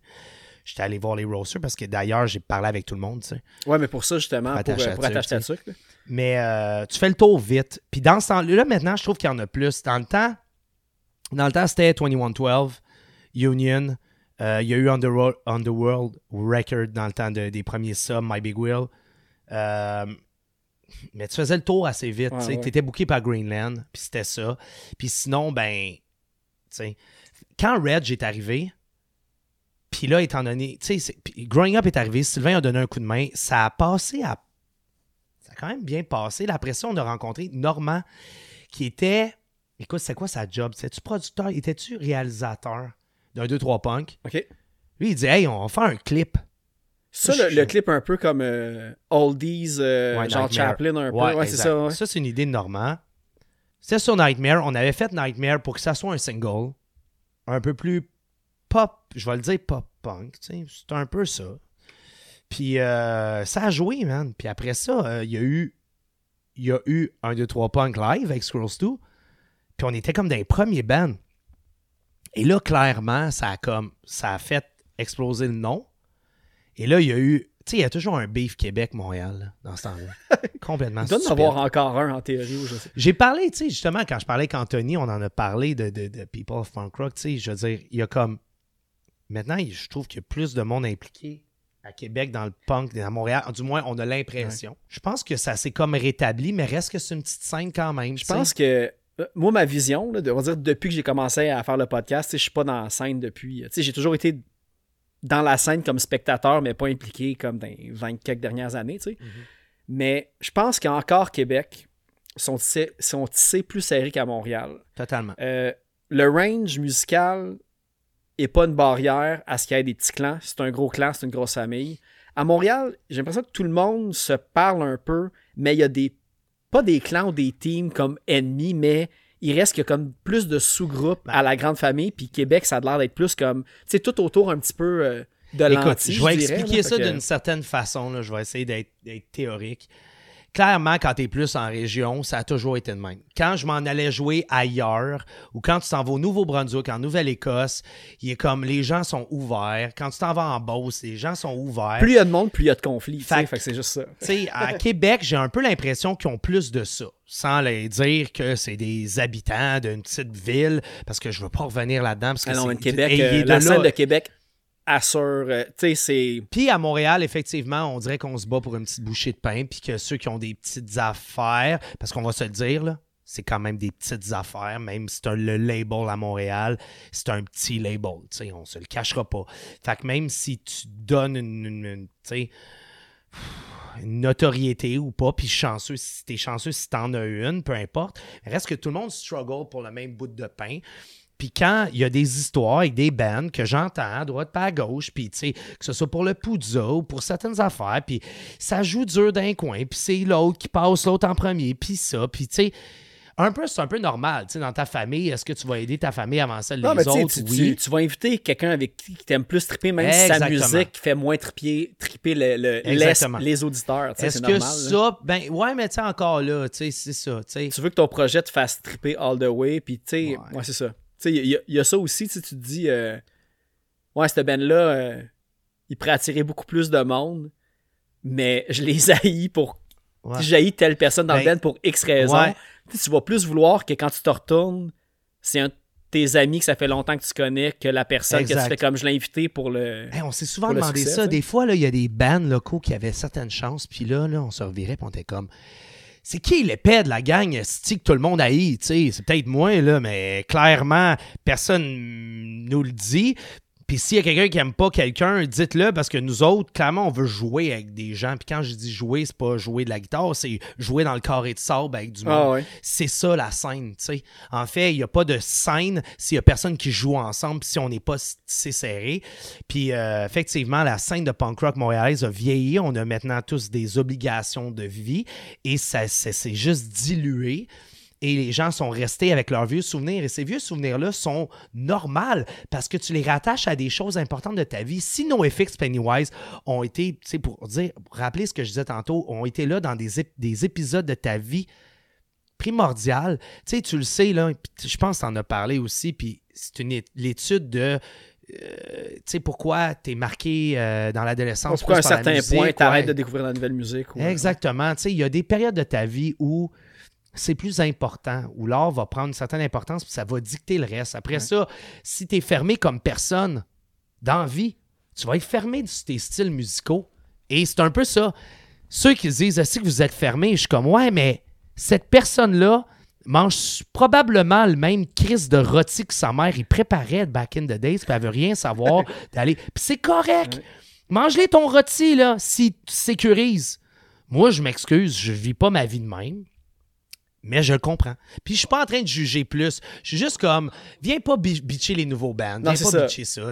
Laisse Comme moi, je vais arrêter de bitcher tes, les- tes vieilles habitudes. Tu sais, je sais, j'ai Exact. déjà eu ce comportement-là, comme, tu sais, j'ai souvent cité comme punk rock jusqu'à la mort, sais. Moi, avec, j'ai déjà fait des statuts de comme, tu sais, pour vrai, on peut-tu poster autre chose que du Melon, puis du Pennywise, puis du NoFX? Moi, j'ai juste fait comme, hey man, qu'ils postent donc qu'est-ce qu'ils veulent, puis je Tu sais, c'est ça, c'est des deux côtés, tu sais. S'il y a Chacun pas, a le droit s'il y a pas de Mélène, NoFX de Pennywise, il y a rien pareil. Ouais, il n'y a pas Fait le que Clash podcast, tu sais, à la base, tout, tout Puis, a euh, découlé de ça, là. Que- Puis Reg, encore, ça fait une couple de fois que je dis Reg. Reg a, a toujours bien balancé. Ouais. C'est pour ça que c'est encore le gars qui représente un peu. Puis tu sais, les, les nouveaux 1, 2, 3 punks, tu les écoutes. Ben ouais, puis à chaque fois, je fais comme, hey, j'ai hâte de voir le clip du band québécois qu'ils vont faire passer, j'ai hâte de voir le plug québécois. Tu sais, ils, ils mergent les, les deux, l'international le, le, sonne bien, c'est le fun, les prestations sont le fun, ils reviennent. Là, il y a eu après deux, trois épisodes, Ah, là, les filles ont plus de place, tout ça. Ben ouais, on peut en faire plus. Faites Mais, juste mais en il y a eu une bonne réponse à ça, par exemple, c'est que Ouais. euh, y a- il y a, euh, le staff derrière un 2, 3 punk, que ce soit les euh, médias sociaux, je pense que c'était l'éclairage, maquillage, tout ça, tu sais, le monde qui travaille derrière la caméra, énormément de, de- de femmes qui, qui sont là. Fait que c'était Ouais. pas nécessairement en avant de la caméra. Tu sais, de toute façon, aussi, euh, ils l'ont expliqué que euh, il était censé avoir un 3 points. Il y a eu un délai entre les deux derniers épisodes au moment où on se parle. Puis tu sais, c'est les Shirley qui ont été invités. Tu sais. On dirait quoi? Attends. euh, la critique est arrivée à un moment où il aurait prouvé la critique wrong. Fait qu'il y a comme, je pense que tout, Ouais. tout, tout s'est égalisé. Puis Attends, tout là. est... Moi, il y a quelque chose, là. Je vais venir à la défense. là. Que tu veux voir plus de filles, comme les insoumises, tu sais, comme, tu sais, que tu revendiques des trucs, whatever, c'est correct. Que ça s'en aille de cette façon-là en critique d'émission au lieu d'être apporté en suggestion. Moi, il n'y a personne dans cette équipe-là que je connais soit personnellement ou que je vois aller que je pense que, qui serait objecté à ça. OK?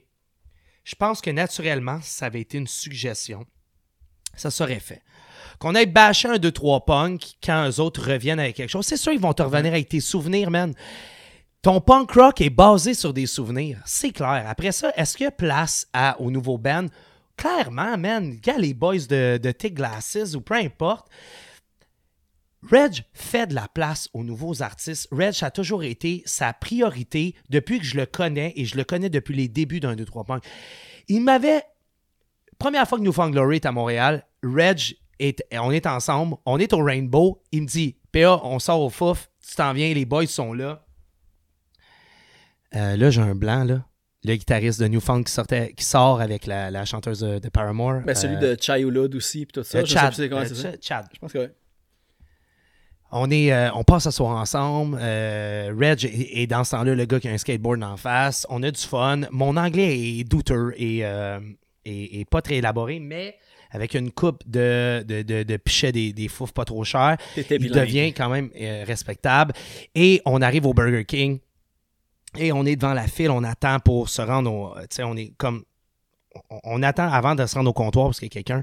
Et là, il y a une. euh, il y a une bataille C'est ça que j'allais dire. Il y a une fusillade. Ce Burger King-là, il y avait comme une fusillade par semaine. Ben, on est clairement au coin, là. Fait qu'on est au coin 5-4 Saint-Lô. Ouais. Il y a le Burger King et il y a. euh, on attend moi puis Chad à côté. Et euh, pour commander notre Whopper, j'ai toujours été plus fan de Burger King que de McDo, mais là, bon, je vais pas partir la- la- le truc. c'est- vraiment la sauce de- du, du Whopper. Anyway. Parenthèse. Et là, il y a une bataille de filles de joie qui se passe au comptoir en deux secondes.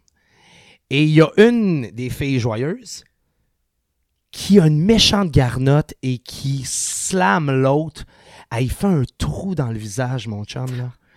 Incroyable. Et ça se met à pisser le sang dans le Burger King en avant du comptoir. C'est le secret de la sauce des Whopper. Écoute, pour vrai, si c'est ça, je pars en courant. Et là, il y a Chad Gilbert, Chad Gilbert, qui me, qui me tasse d'un air protecteur. Et moi, et là, je suis un peu chaud et je suis comme, yo, Chad, t'es mon super-héros ce soir. Et il me tasse et il sort un appareil jetable de photos de sa poche et il commence à prendre des photos de ça. Et je suis comme, dude, what the fuck?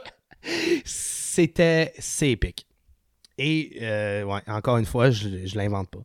Euh, Mais tu sais, on, parlait de. Tu sais, justement, comme le, le, le- le travail des insoumises, puis comme tu sais, la critique à 1, 2, 3 punk, puis tout. Puis moi, je me suis dit, autant que. Quand tu lis l'article, elle- a pas tort. Sauf que, après ça, je me suis dit. Tu sais, je pense qu'il y avait deux épisodes de sortie ou trois à l'époque. tu sais, Puis il y en a pas beaucoup, là. C'est un par mois et plus Ouais. qui sort. Mais tu sais, je me dis, qu'est-ce que cet article-là va faire? C'est que je pense que, on va dire, l'équipe d'un 2-3 punk, ça va leur mettre comme une ficelle autour du doigt pour tout le temps peut-être se rappeler. Parce que moi, en fait, c'est le podcast, c'est ça que ces genres de trucs-là me rappellent. Puis C'est pour ça d'ailleurs que j'ai fait ouais, l'association avec, euh, attends, attends, attends. Parce que ça peut pas être instanta- instantané le changement. Tu sais, il y a comme un Non, travail à faire à long terme. À la base de tout ce que j'ai entendu de toi, il y a clairement des valeurs qui, sont, qui sont là de, de- de- dans, dans tes podcasts. Il y a des questions qui sont posées, des questions que j'imagine qui ne sont pas posées, peut-être des trucs qui sont coupés. Clairement, c'est, je vais appeler ça de bon goût. Là, tu arrives avec une émission qui s'appelle 1, 2, 3 Punk. Là, tout le monde se revire. C'est la nostalgie. Il y a ci, il y a ça. Effectivement, ça serait plate que l'émission soit se sente contrainte et qu'il y ait une comme ficelé et que ça amène pas d'autre chose parce qu'il y a eu ça. Cependant, on est en Mais je pense pas que, 2021. ouais, puis je pense pas que l'équipe d'un 2-3 punk se sente. euh, Non, mais qui- que tout le monde se dise OK, attends une minute là. Il n'y avait pas tort là-dessus. Que, que- comme je te dis tantôt, c'est au lieu que ça soit une suggestion qui aurait pris probablement. Ouais, ouais, ouais, c'est. Ouais, là, c'est amené d'une façon que je suis comme Hey man, c'est quoi cette affaire-là? Là? Vous voulez comme bâcher? Puis tu sais, de l'autre côté, les gens qui supportent le mouvement, dont les insoumises que tu as reçus, j'aurais aimé ça être à côté puis les relancer sur certaines affaires. Je les trouve vraiment dévoués. Tu sens qu'il y en a une des deux qui est prêt à rentrer dans le mur plus qu'une autre. Et je trouve ça correct parce que ça prend ça. Et pour faire passer des idées, ça prend ça des fois. Après ça, j'ai plusieurs, je vais, je vais dire employés pour que le monde comprenne, mais j'ai plusieurs employés slash amis, genre petits frères, petites sœurs, avec qui j'ai j'ai des grosses conversations à chaque semaine.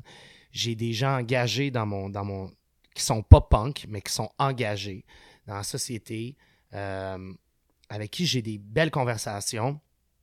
Je trouve ça important que ça soit amené. Cependant, j'ai toujours des fois euh, l'impression de, de dealer avec un peuple opprimé. Là, je suis comme, attends deux secondes. Ouais, je comprends là, ça. je, Tu sais, je faut- comprends. faut- une discussion se part mieux comme une discussion plus que comme un pas un débat mais comme un- une confrontation. Ouais. Sauf qu'à un moment donné, il y a un écœurant titre qui vient avec ça, qui amène à ça. La fille est juste écœurée de, de, de se faire harceler, de, de, recevoir ce genre de comportement-là. Ouais. tu sais, À un moment donné, elle- même si tu lui demandes d'être civilisé dans tout ça, ça se peut qu'elle te le crache dans la face. Ah, le- la goutte qui a fait déborder le vase, ça fait longtemps qu'elle est arrivée. puis- là. puis C'est que- correct que ça sorte de même. Puis il faut que tout le monde l'entende de même parce qu'il y a peut-être eu du monde qui ont eu de la peine Mhm. là-dedans, qui se sont sentis d'une certaine façon, puis dégradés.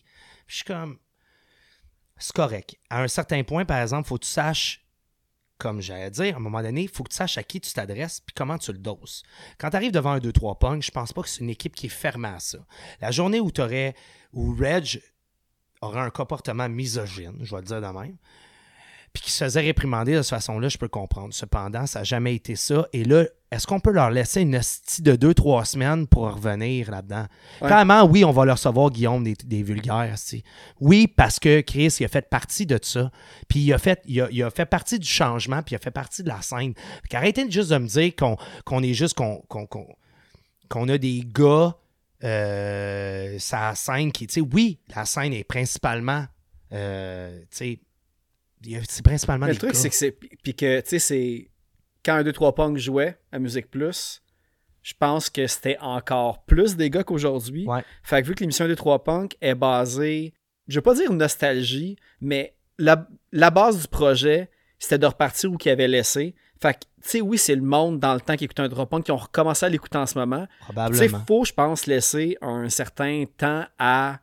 Oui, ça se peut que les premiers épisodes, justement, tu sais, que t'ailles. euh, tu t'as eu euh, Vulgaire Machin, puis tu t'as Ah des gens plus établis, puis des, des, des- du monde de dans le temps.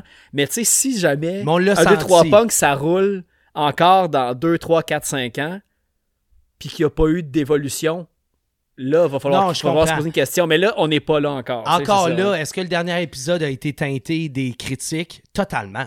Peut-être. Hey, non, écoute, c'est normal. On le voit, ils se sont rectifiés tout de suite, puis on dit à tout le monde, OK, là, on est capable Mais de le faire peut-être pas aussi, hein, parce que peut-être que cette émission-là était. Moi, de ce que j'ai compris, les Shirley étaient déjà bookés Ok. avant la critique. Puis c'est comme. C'est ça, c'est pour ça que.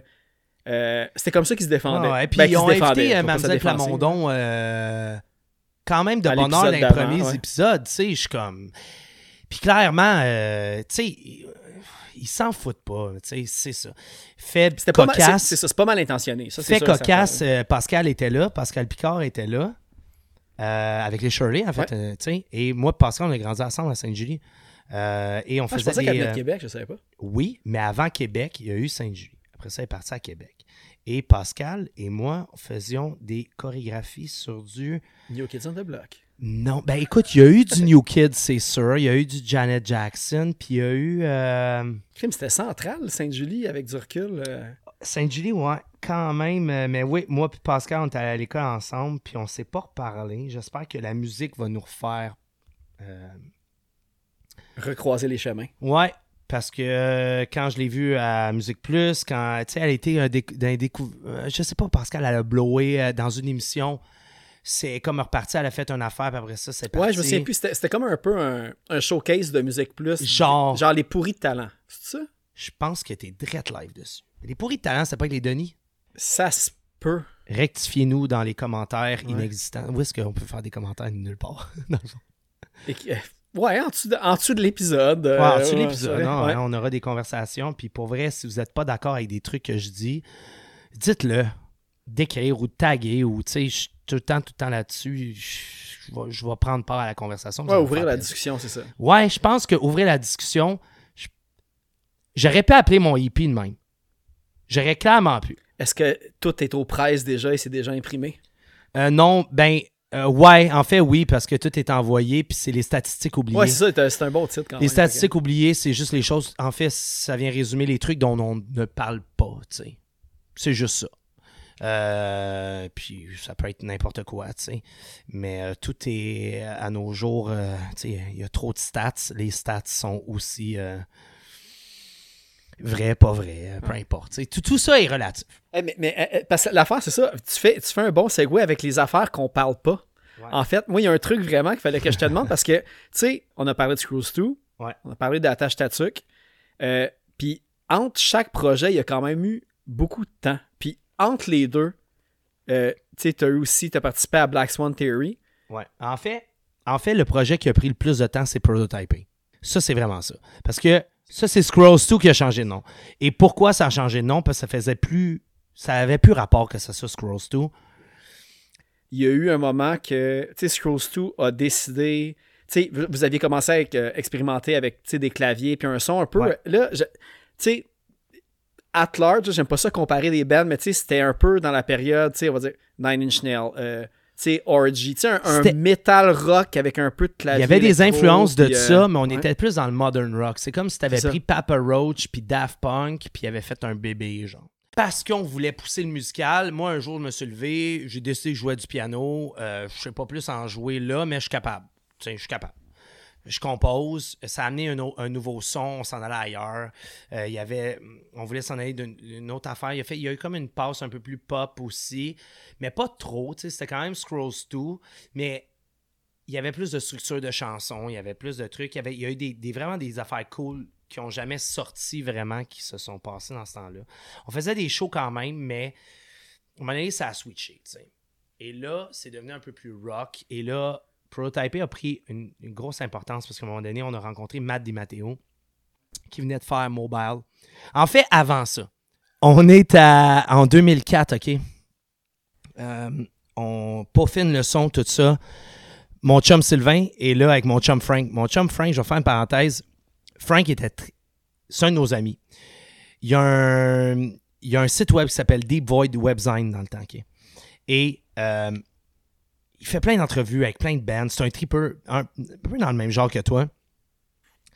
Mais pas de podcast, il fait pas d'entrevue, tout ça. Euh, de cette façon-là, du moins, euh, il est fait Internet. Il, y a ça sur son. C'est un genre de blog, en fait. Et euh, ça devient un chum. Il trip Scrolls 2. On continue. Il embarque dans le trip de, de prototyping. Sylvain il embarque là-dedans aussi. Au moment donné, 2004, on se ramasse en première partie d'Ubus 5.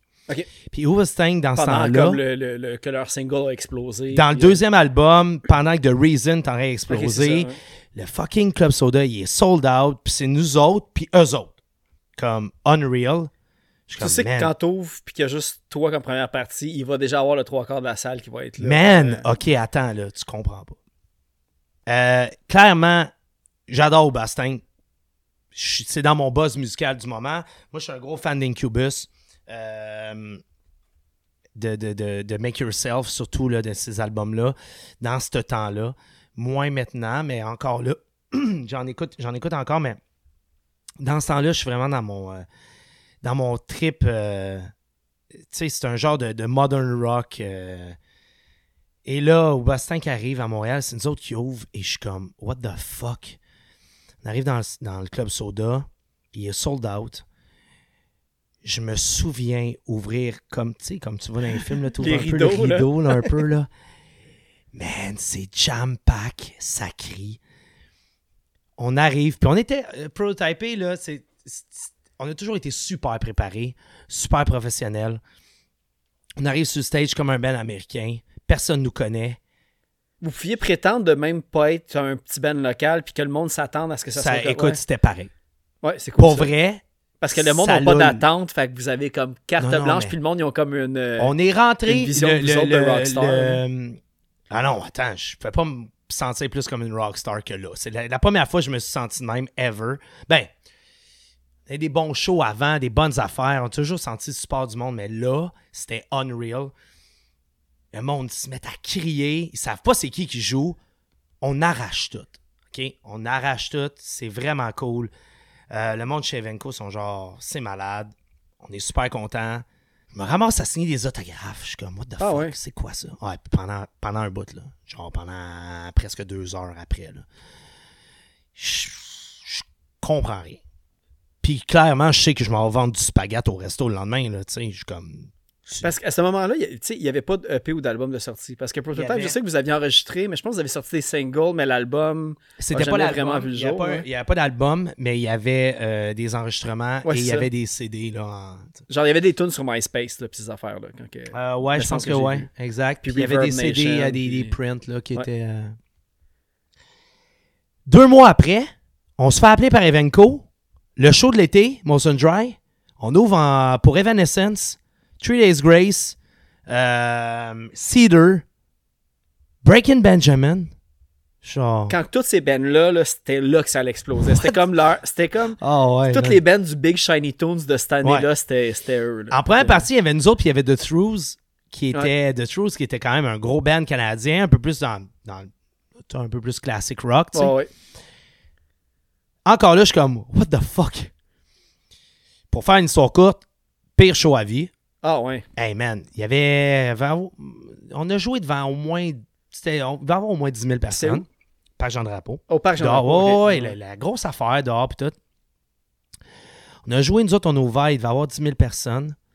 Euh, nous autres, ça s'était tellement bien passé au Club Soda qu'on n'amène pas de Soundman. Tu sais, le band est ultra comme Le son est Rodé. important, là, parce que tu sais, t'as t'as les claviers, tu sais, tout est, coupé au couteau, On on, va était- dire, dans Prototype A, là, tu sais, c'est... Ouais. Mais dans ce temps-là, un peu ça, moins. ouais. C'était un peu plus. euh, le, le clavier prenait moins d'importance. J'étais tout seul, ces claviers. On a fini que les deux guitaristes, on était ces claviers aussi. Le, le côté électro prenait moins de place dans ce Ah, temps-là. Reste que on n'amène pas de soundman, show de marde, on n'entend rien sur stage, comme pire expérience. Le lendemain, critique dans le Journal à Montréal, un band sans importance qui euh, ouvre pour, euh, voilà, mon gars de ménage. Écoute ça, le gars de ménage qui travaille au restaurant où je travaille là, revient le lendemain en tabarnak parce que, le, parce que Jean à Montréal a dit ça sur mon band. Mais, mais la bonne affaire, c'est qu'ils n'ont pas nommé le nom du band.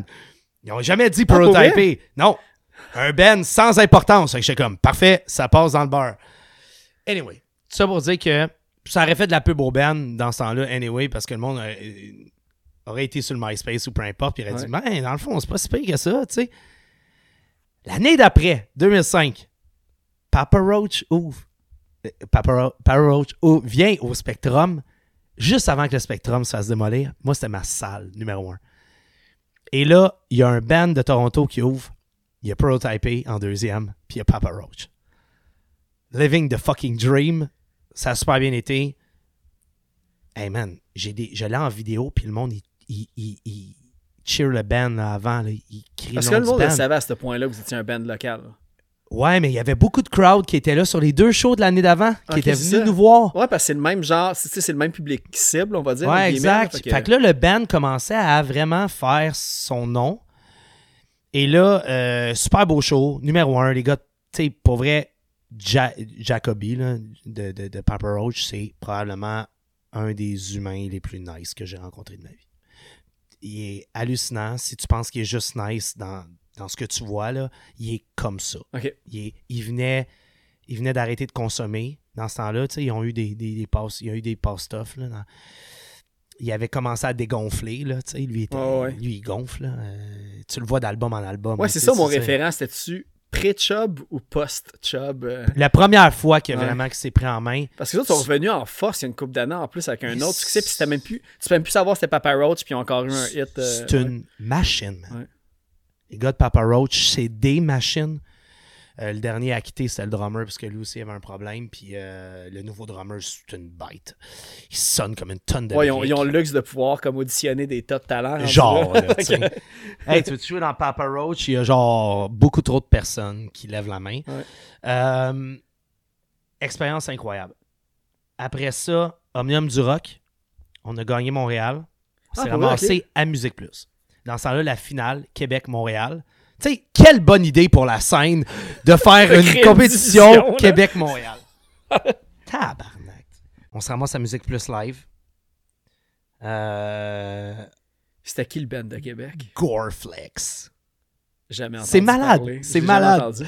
Je le dis de même, mais je l'ai dit comme Goreflex. Mais y a-tu du monde dans cette band-là qu'aujourd'hui joue encore? Je sais pas. euh, OK, il, y a- il y a- il est arrivé quelque chose. Là, on arrivait un peu les genres de American Boy, là, parce qu'on n'a jamais sonné genre québécois, tu sais. Fait que c'était un peu ça. Euh, tu sais, il y a des épisodes sur YouTube de ça, là. C'est... euh, c'est sujet à discussion. Euh, les styles sont sujets à discussion. Et, tu sais, on sait ça, là, tu sais, comme Prototype n'était pas encore assez aiguisé dans ce temps-là, mais on a fait une performance correcte. Euh, Goreflex avait un, trait d'originalité plus. Euh, les gars étaient quand même capables de, bien jouer, fait que ça a bien passé. Euh, Janie Duquette, qui, était... euh, je me rappelle plus c'était quoi qu'elle roulait comme label, là, mais bon, parce que j'ai un blanc, mais c'est aussi la gérante de Jonas Ok. Nous détestait complètement. Isabelle Desjardins aussi nous disait, nous détestait. Puis là, je vais y repitcher, Isabelle, pourquoi tu nous aimais pas? Pourtant, ça paraissait à l'écran que tu nous aimais pas, tu sais. Comme, pourtant, je t'avais jamais Vous rien les fait. votes des juges contre vous. euh. C'était pas nice. Non, mais Nabi était vraiment cool, tu sais. Nous, c'était Nabi, puis ça se passait à plus sur commande dans ce temps-là, euh, la finale d'Omnium. Fait que... Mais Isa nous aimait pas. Fait que... Mais elle décidait pas. Isabelle, Ah, elle, ok, ok, ça, je était- pensais non, non, le elle était juste animatrice. Euh, après ça, c'est drôle parce que c'est elle qui était là aussi quand on a passé avec Black Swan. Puis c'était correct dans ce temps-là. Ah, je savais pas que vous aviez passé avec Black Swan à Ouais. Plus, par exemple. euh, hein. Fait un live dans plus sur commande aussi. euh, dans ce temps-là, Nabi n'était plus là, mais... Mais, mais c'était pas. Je veux dire, à part toi, y a-tu quelqu'un qui était dans Prototype? Non. Puis dans... Ok, c'est ça. Non. Fait que. Ouais. Parce que là, euh, Prototypé, dans ce temps-là, on parle Omnium, on se demande qu'est-ce qui se passe. Moi, je commence à travailler avec un groupe de Sainte-Julie qui s'appelle Face First. Ok. Et là, les gars... euh, Ah, c'est ça. C'est eux autres qui ont fait euh. Swan avec toi. Ouais, j'ai vu ça. Et là, j'enregistre leur démo, je commence à réaliser. Je commence à enregistrer, je commence à réaliser. Le premier démo, EP, c'est moi qui le, qui le fais, qui l'enregistre. Euh, prototypé pendant ce temps-là, on décide de tout dropper, d'en emprunter de l'argent. Puis Matt DiMatteo est à Montréal. Matt est le réalisateur derrière Mobile, euh, qui a un certain succès pendant ce temps-là. là. Euh, c'est le gars derrière Danko Jones. Tous les trucs cool de Danko sont faits par Matt. Euh, et Big Wreck, dans le temps, qui était comme le genre de Pearl Jam canadien. Ah, j'ai trippé longtemps cette band-là. Big ouais. Wreck, le best de Big Wreck, là, c'était ça. Ouais. Et chanteur de Big L'album euh, orange un peu, c'est Ouais. comme un nuage orange. Ouais. J'adorais son style à la guitare. Là, puis, euh, Matt est un génie musical dans ce temps-là sur des pilules antidépresseurs que je pourrais pas dire c'est quoi. Mais, mais c'est-tu quelqu'un de Montréal? non, c'est un, c'est un gars de Toronto. Ok, c'est ça. On a un contact par son gérant qui rencontre mon ancienne belle-sœur dans le temps, commence à parler. Matt DiMatteo est à Montréal. Il cherche peut-être un band. Dans ce temps-là, Matt est supposé réaliser le deuxième mobile. Il se pogne avec les gars. Ça marche plus. Maubert, ça, ça a eu un succès le temps d'un album aussi. Là, ce que je me Ben, le deuxième album a été réalisé par le gars qui avait fait The Killers. ah, Et clairement, ça, s'entend dans, dans le son. Et ça fait du sens aussi parce que clairement, ils sont dans le Ben, même genre là. Ouais. Mais, en fait, ils avaient commencé à réaliser le deuxième album puis se sont pognés. Euh, ils ont splitté. Matt était à la recherche d'un nouveau projet. Et là, nous, on rentre. Et là, Matt nous dit T'es-tu, êtes-vous game d'aller à la, à la façon Motlang Nous, on est comme D'un, c'est quoi cette façon-là? De deux, c'est qui Motlang tu sais? Là, après ça, Botlane? Motlang. Ok, je connais Motlang, c'est un réalisateur ultra connu derrière ACDC, Name It, euh, et l'ancien mari de China Twain. Et euh, là, on dit ça pour. Matt DiMatteo qui venait Matt à. Montréal. Qui vient à Montréal. On décide de s'emba- s'encabaner avec pendant neuf mois. Christy, ouais. Six jours par semaine, dix heures par jour. Euh, et l'expérience euh, la plus déstabilisante et la plus enrichissante musicalement, avec Matt, j'ai vraiment appris l'art d'enregistrer. Parce que mon chum Gauthier Marinoff, avec qui on a aussi grandi, a fait tous les démos de Prototypé, était chez Studio Piccolo et Gauthier maintenant réalise tout ce qu'il se fait au Québec de qui marche. Donc, les deux frères, Marc Dupré, Grégory Charles, c'est lui qui est là, mais c'est un dude de punk rock à la base de band de Chambly. Go, Go a fait. euh, moi, c'est juste un chum. Puis, gars, encore avant Attache Tatu que j'avais parti, j'ai fait un premier. Moi, j'ai vu Until I Die. Ouais. Until I Die. Je me suis dit, tu le attache tatuc avant l'attache tatuc? Ouais. C'est exactement ça. Ça. C'était le Puis c'était premier. avec Gauthier Marinoff. Que tu l'as Ouais, j'ai fait une toune. Ouais, c'est ça. J'ai fait une tonne avec Gauthier. Ça a été ça. C'est mort dans l'œuf. Euh, J'avais fait d'autres trucs, mais après ça, euh, je sais pas. Moi, il faut que je le file. Là, je le filais pas moins. parti- T'avais fait des tunes, mais t'avais pas parti de projet nécessairement. de- Ben, j'avais des tunes in the making. Là, j'étais comme, c'est vraiment ça que j'ai envie de faire. J'ai juste envie de screamer, en fait, parce que Until I Die, c'est un peu ça le running gag. C'est comme, hey, je vais faire un truc un peu genre metalcore. Là, je vais, je vais, je vais regarder des kids de 16 ans screamer sur YouTube. Puis là, je suis comme, ouais, moi aussi, je suis capable. Mais là, j'habite dans un condo où je peux clairement pas screamer. Puis là, je peux pas faire ça ici au restaurant quand le restaurant il fonctionne. Puis là, quand est-ce que je vais pratiquer mes screams? Fait que là, je pratique en char. Puis là, j'arrive sur un stop. Puis je, je traumatise des personnes qui sont à l'abribus.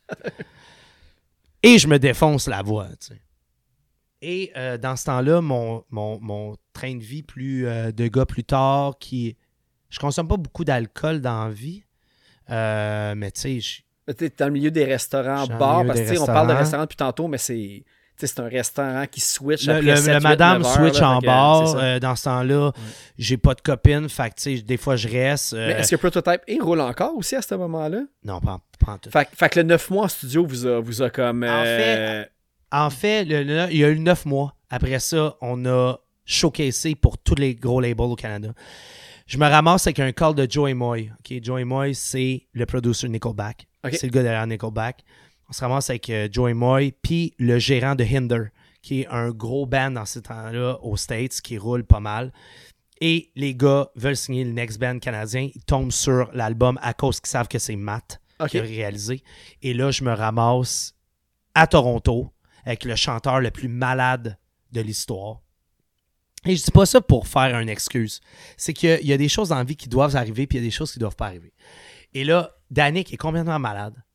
On le bourre de médicaments en montant sa 401, qui est la pire crise de route sur la terre. C'est Danick, c'est le chanteur que tu dis ou... euh? Ok, c'est ça.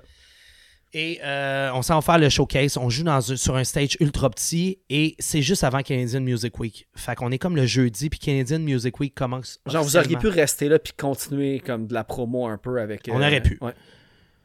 Mais on l'a pas fait. Et là, ils reçoivent le call, on descend toute la gang, on s'en va à Toronto, eux autres ils descendent. Puis la grosse affaire, là, les gars ils descendent en grosse limo. Tout le monde qui est dans l'industrie disent What the fuck, qui qui joue là à soir pour que ces gars-là soient là? Clairement, ça a passé proche. Ah ouais. Et ils n'ont pas acheté le band live. Pas parce que le band ne jouait pas bien, mais pour d'autres affaires. Je ne vais pas rentrer dans les détails et je n'en tiens aucunement rigueur à aucun membre du band pour ce qui est arrivé parce que c'est un team effort et c'était pas à cause d'un gars ou pas. Ils ont et c'est un jugement qu'ils ont eu. Est-ce que c'était vrai? Est-ce que c'était pas vrai? Un jugement que- des, euh, des maisons de disques, pas un jugement. Ouais, de- mais eux autres, eux autres, ils voulaient vendre un produit, il y avait quelque Ouais. chose en tête, ils sont arrivés là, c'était pas exactement ça. Mais quand ils sont venus, on dit écoute, le band, on, dirait qu'on entend le CD, tu sais, live, tu sais, en voulant dire les gars, ils savent jouer, tu sais. Clairement, on était assez rodés pour ça. Et là, après ça, on est revenu, on l'a pris, je m'excuse, on l'a pris dans le cul et on a pratiqué plus fort. On a showcasé pour toutes les. Écoute, on a showcasé après pour EMI. On sort du stage, le gars est genre I don't get it. Comme tabarnak, on fait du style rock puis de l'électro. I don't get it. Parfait. Après ça, on s'en va, on s'en va showcaser dans le. On se ramasse au Canadian Music Week. euh, non, euh, à l'autre, l'autre convention que j'oublie là, le nom. Euh, qui est pas dans la même période, qui est au début de l'été à Toronto. de musique et on showcase pour. Dans le showcase à Chris Taylor. Et Chris Taylor est la tête et le plus gros avocat canadien en musique. Ok. C'est l'avocat à Nelly Furtado, c'est l'avocat à Three Days Grace, à, puis name it, il y en a plein. Chris, j'ai un contact avec, il entend prototyper, il est genre, vous vous emmenez sur le showcase, Universal est là, tout le monde est là. On a commencé à jouer, on a eu des problèmes techniques en rentrant. Chris, juste, man, la journée, là, ou la- le 24 heures avant que tu sois embarqué sur le stage pour un showcase, tu sais- aujourd'hui, on parle beaucoup que tu, tu peux te faire écouter par Spotify, puis quelqu'un te remarque, puis tout.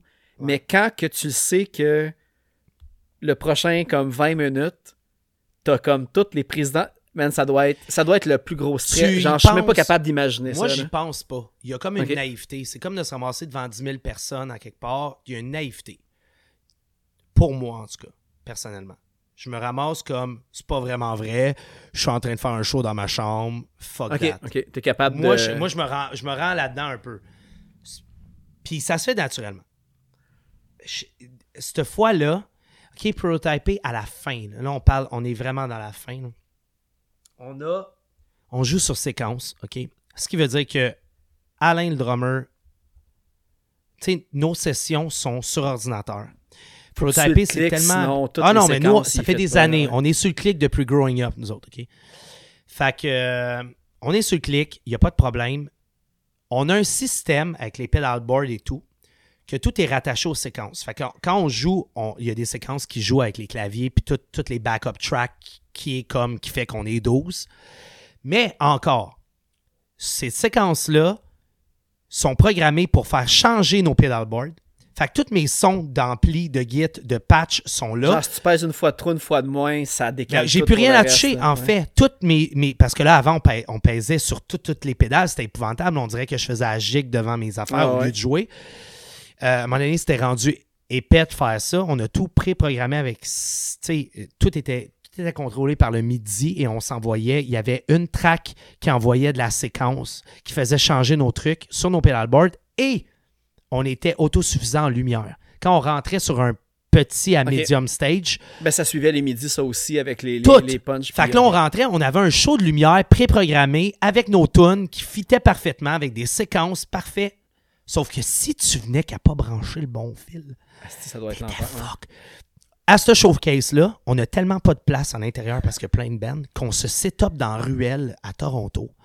On branche la moitié de notre gear là dehors. Genre, comme vous l'avez jamais préparé auparavant. Tu sais, déjà là, vous. Oh non, mais on le euh, préparait souvent, on le faisait souvent, mais même à ça, t'es Mais stressé. pas de cette façon-là. Ben, Chris, ça. t'es quand même au showcase de Chris Taylor, comme t'as dit. Ouais. Il y a quand même un stress. Et là, on est dans un showcase indie, très indie rock. Et là, nous, on arrive avec notre modern rock. Et clairement, il y a la moitié de la scène qui crie le camp. La, la salle. Pff, Si tu pensais impressionner quelqu'un là, tu te rends vite compte que t'es comme fuck my life. Ah ouais. Plus le setup il chie de lumière. Il y a des trucs qui marchent pas. Fait que manuellement, on fait des trucs. Et ça l'a semi-fonctionné. Et, moi, après ça, tu reviens la 401. Puis là, t'es comme. Puis personne parle. Ah ouais, truck. ouais, ça va être Puis long. tu sais, c'est tous tes frères, ces gars-là. tu sais. C'est des trucs de band. Puis là, tu fais comme. Aïe, aïe, Tu dis, est-ce que. Il y a dû avoir des bouts dans la tête de chacun que c'est. Ok, moi je me suis fucké là, là mais lui s'est fucké là. Mais lui, pas c'est- tant. Pas Mais tant. On est quand même de- team effort. Ouais. Je peux pas dire tant qu'on s'est mis la faute dessus. Je peux, je peux. Est-ce qu'il y en a certains dans le- les membres de. Tu sais, je parlerai pas pour les autres, mais est-ce qu'il y en a qui l'ont ressenti comme ça?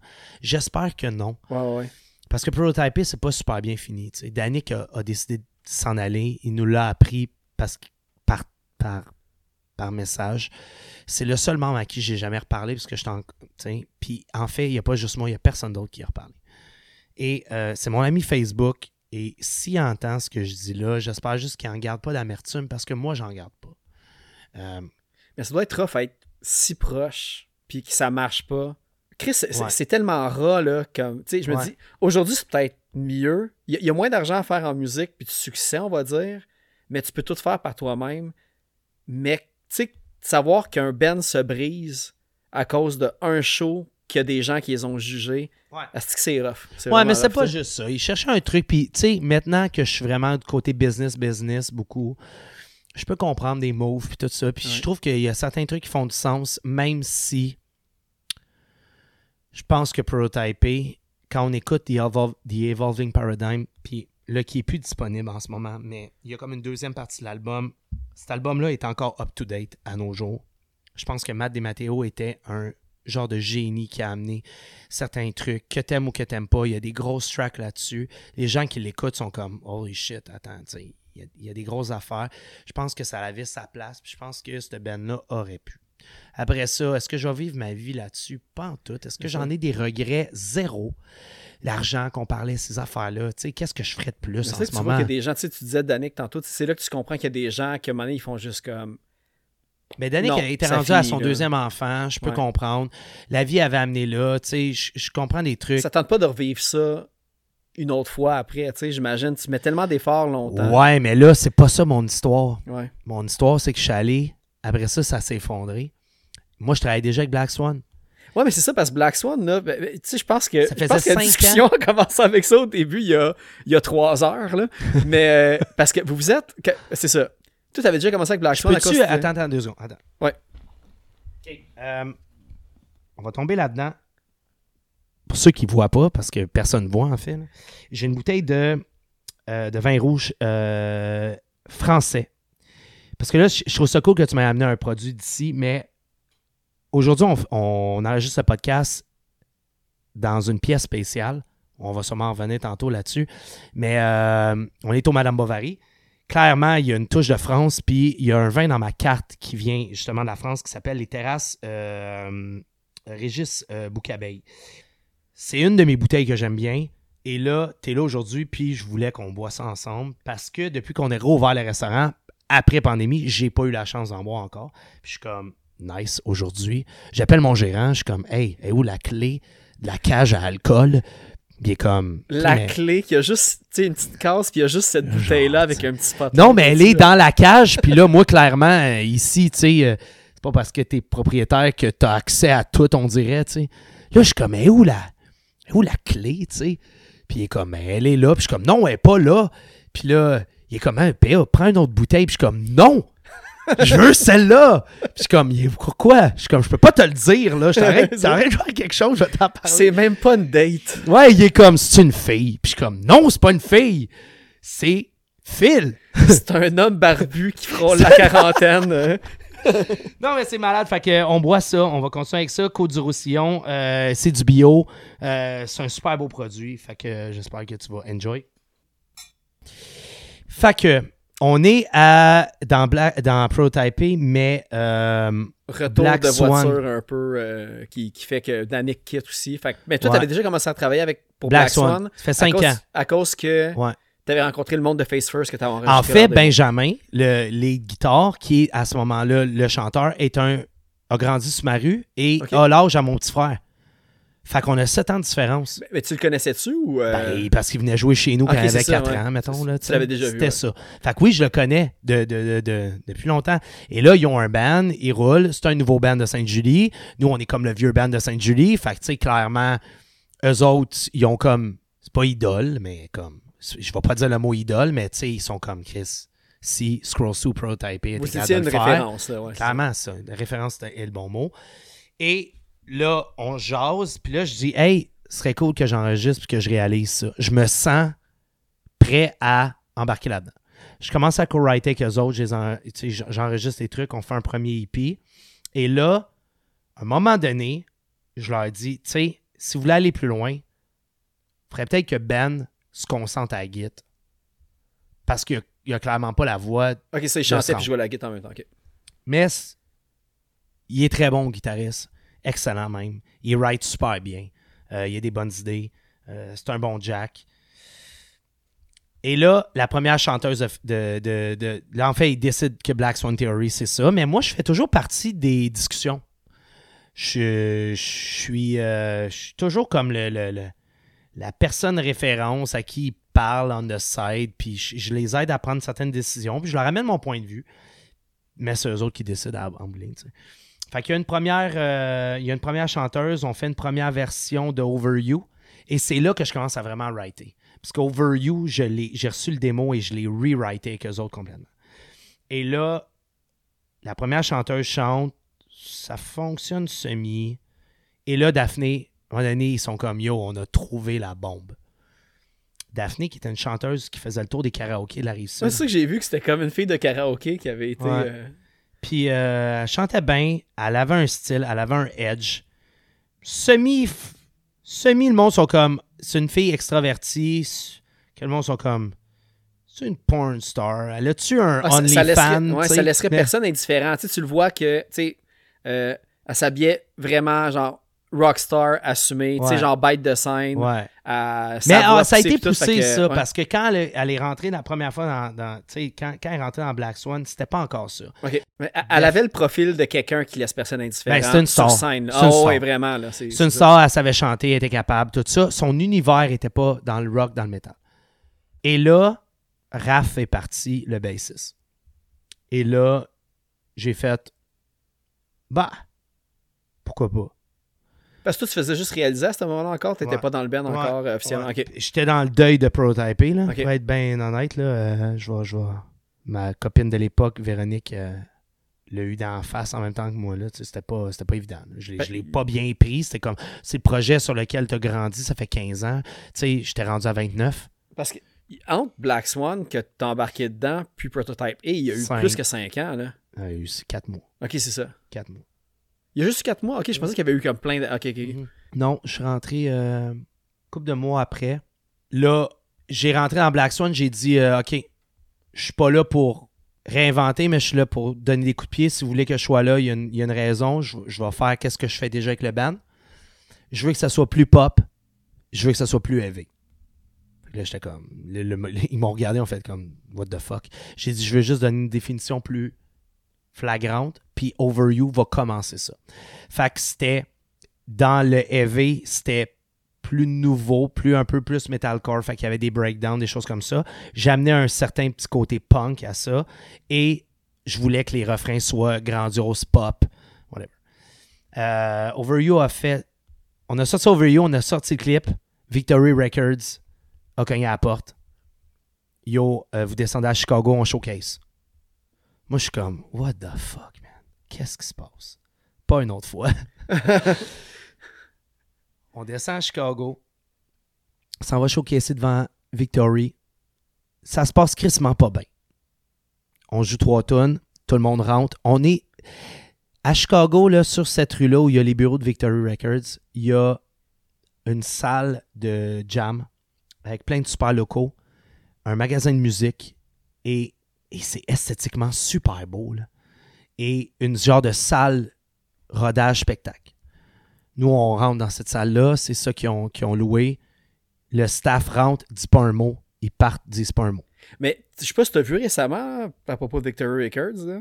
Je, vais dire, je vais dire le dictateur, mais le dude qui a ça. Là. Petite graine. Je Euh, m'excuse de dire il- ça, il là, se de même. fait- ouais, là, là, il y a- t'as beaucoup de bands qui sortent des expériences. Hey de- man, c'est abominable. C'était euh, de la manipulation. Terry. du- Ah, je sais plus c'est quoi son nom, ça mais son nom. il faisait de l'abus psychologique. faisait Ah non, c'est un débile, ce gars-là. Ouais, il paraît que c'est Hey un man, crinqué, Nous, là. on s'en va là-bas, showcase. Tu sais, tu t'en vas, tu fermes ta gueule, tu, tu showcase. Il y a un band de Montréal qui s'appelle The Prestige qui faisait du metalcore, qui est Seb dans ce temps-là, qui était assistant chez Piccolo. On se connaissait, tout ça, je connaissais son histoire. Il est allé showcaser. Deux années plus tard, moi, je m'en vais showcaser ça. J'ai showcasé avec Black Swan, j'ai ça dans la tête. Je sais très bien qu'est-ce qui va se passer. Moi, nous autres, on parle à son assistant. Set up le show, tout ça. Là, moi, je sais très bien que à Tony Eyes, dans ce temps-là, il y a des gros litiges. Ils sont pas payés. Je sais très bien que A Day to Remember sont en gros fucking Ouais, fuck. puis ils se font menacer par Victory. Tu sais, il y avait vraiment des affaires vraiment hardcore pareil. hey man, et là, on s'en va jouer là-bas. Ça dure 15 minutes. On joue tout, genre 3 tonnes, 4 tonnes. On s'en va, on pacte, on revient. Moi, quand je pars, je dis aux membres de Black Swan, hey guys, ça se peut que ça soit de l'esti de merde en revenant. Puis c'est loin, Chicago, là, en truck, là, c'est 16 heures, genre. Je suis comme. Là, on est excité comme mille. Puis Black Swan, c'est pas prototypé. Black Swan, c'est une foire. C'est Guillaume, Gab, Ben, puis Daphné sont plus jeunes que moi. Moi, je suis comme le papa sage, mais encore là, je dis tout le temps de la merde. Fait que là, pour vrai, ce Ben-là, les gens, à chaque fois que Black Swan rentrait, parce qu'on a fait l'Omnium du Rock, on a, on a t'es arrivé deuxième Montréal avec euh, Black Swan. Après Goreflex. Non, c'est juste ça. ouais, non? qui était revenu avec leur titre. Tout... Hey, non, ouais, non, Ils ont non. défendu leur ceinture. Non, non, Garflex était mort dans ce temps-là, mais on, on a fini deuxième à Montréal. Black Swan avait un aura spécial. C'était comme, c'était cool. C'est des cool Jack que j'adore. Et, et on a eu du fun là-dedans. Et, euh, et là, je leur disais, guys, ça se peut qu'on revienne la tête dans le cul. Et c'est ce qui est arrivé. Et pendant 16 heures de retour, c'est moi qui les ai conduits. J'en ai fait 12 des 16. Et euh, il n'y a pas eu un mot qui s'est dit avant 12 heures, je pense. Shit, ouais. Ouais, puis c'est pas nice. Puis là-dedans, tu te dis comme Daphné, elle avait des avait certains problèmes de voix dans ce temps-là, mais c'est pas ça qui aurait fait chier le showcase. Je pense qu'ils ont juste pas adhéré. Puis euh, Black Swan était bon sur stage. Je suis content. J'ai toujours eu des bands qui live livraient ce que, tu sais, euh, ce que t'entends, c'est ce que t'as sur stage. C'était cool. Puis je suis content de ça. Puis euh, c'était pas la faute à personne. Puis je leur disais, et j'avais dit ça à cause de mes anciennes expériences. Et c'est ce qui est arrivé. Et ça a été dur. Et on est revenu. Et on a lancé le démo. On a commencé à tourner. Et euh, Victory, ça a été un nom. Et, et là, on a commencé à voir. Puis on avait toujours des, des trucs à droite pas à gauche, tout ça. Et là, on s'est ramassé à aller enregistrer avec Eric Ron. Et Eric, on est passé en deux sessions. On était dans une cancellation, bien sûr. Je pense que c'était Every Time I Die. Un Rick gros c'est euh, Godsmack, puis. euh, Ouais, Motionless in White. Euh, Eric est, est- Eric est, en- est techniquement l'ancien assistant de John Philman. Ah, ok, je savais pas ça. Il a commencé avec John. Et euh, John a eu. John est un gars ultra brillant qui s'est entouré des meilleurs tout le temps. Et là, c'est drôle parce que maintenant, un des anciens, là, jusqu'à maintenant, c'était Zach Servini. Et là, Zach est en train de mixer le dernier Bring Me, le dernier Architects. Tu sais, et Eric, de l'autre son côté, a fait son bout de chemin aussi. Mais, mais quand vous êtes rentré en contact avec Eric Run, parce que c'est là que vous êtes allé faire euh, enregistrer à Los Angeles? Ouais, exact. Ok, c'est ça, c'est ça que j'avais vu. Ah Mais ouais, lui, c'est à North Hollywood, dans le fond, à LA. c'est lui qui est rentré en contact avec vous autres? Non. Comment que le. le- C'est nous autres par son gérant. Euh, je me rappelle plus c'était quoi le deal. Mais on a eu cette opportunité-là de dire Hey, Eric a rien en ce moment. On aime le band et on pense qu'on est capable de faire quelque chose. Fait qu'on est comme allé à discount. Ça n'a pas coûté bien cher à aller LA. Fait qu'on est descendu au studio. Et là, sur Facebook, je sais pas si toi tu as vu ça. On a comme toutes les vidéos qui montrent qu'est-ce qui est arrivé. On est arrivé là-bas. Moi, je checkais un petit peu le carnet de voyage là, que, que vous aviez filmé. genre en avance, en pensant qu'on allait chiller, pas d'hôtel, se ramasser à 250 pièces de taxi, pas savoir où coucher, se promener avec les oreillers puis les bagages dans le coin le plus élevé de LA C'est avec quoi, genre le Skid Row, quelque chose de même? Man, à dormir dans un, un CVS, une pharmacie. C'était fucking punk, là. C'était drôle. Puis rendu là, moi qui est plus vieux quand même, tu sais, qui est juste comme, c'est nice pour, pas le CV, le- l'expérience de vie. Et je suis un gars qui autant, tu sais, j'ai tellement, j'ai beaucoup de responsabilités, puis je tellement, tu sais, comme des trucs, j'ai des trucs à gérer. Mais quand je tombe là-dedans, je suis comme, yo, il a plus de. Il n'y a plus rien de compliqué, là. Il n'y a plus rien de. T'as juste à tu penser à, à- à ton fun puis en Ouais. profiter, tu sais, ouais. Fait que là, Parce que pendant ce temps-là, tout, tout depuis le Prototype A, t'avais déjà, t'étais déjà dans la restauration aussi, là. Fait que quand tu partais pour un projet, En fallait fait, que tu prennes tes vacances. j'ai commencé Scrolls reste, 2 euh, en restauration. Fait que et là, techniquement, un an après, je suis tombé en restauration. Fait que techniquement, je fête ma, comme ma 24, 25e année de restauration. Fait que c'est le bon domaine pour justement pouvoir. euh, Ben, en fait, c'est pour ça que j'ai commencé à faire euh, ça. ça.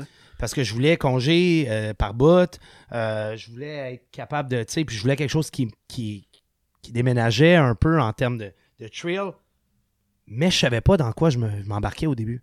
Puis là, j'ai grandi avec les Grecs, les Italiens. J'ai appris très de bonne heure la vie. Puis j'étais comme, oh, OK. Ça... Ben, c'était correct parce que ça criait dans la cuisine, ça criait chez nous. Fait que j'étais comme, bah, ça marche. same. Ouais, exactement, same, same, tu sais. Mais plus tard dans ma vie, j'ai cru comprendre que c'était pas comme ça que ça fonctionnait. fait que Eric Ron, euh, pas une, sup- une belle expérience en termes de recording, mais pas une super expérience en termes d'humain. Je vais le dire de même. Lui, c'était une plug entre deux gros contrats, puis il vous a passé. Ouais, là pour, exactement. euh, Puis tu sais ce que tu viens de dire, je l'ai senti faisait, et ouais. c'est pas été fucking cool de sa part et il a pas été vraiment cool. Et quand je dis ça, c'est pas parce que je veux bitch des gens, c'est juste que j'en ai rien à crisser de dire ce qui s'est vraiment passé. Et Eric a pas été super nice là-dedans.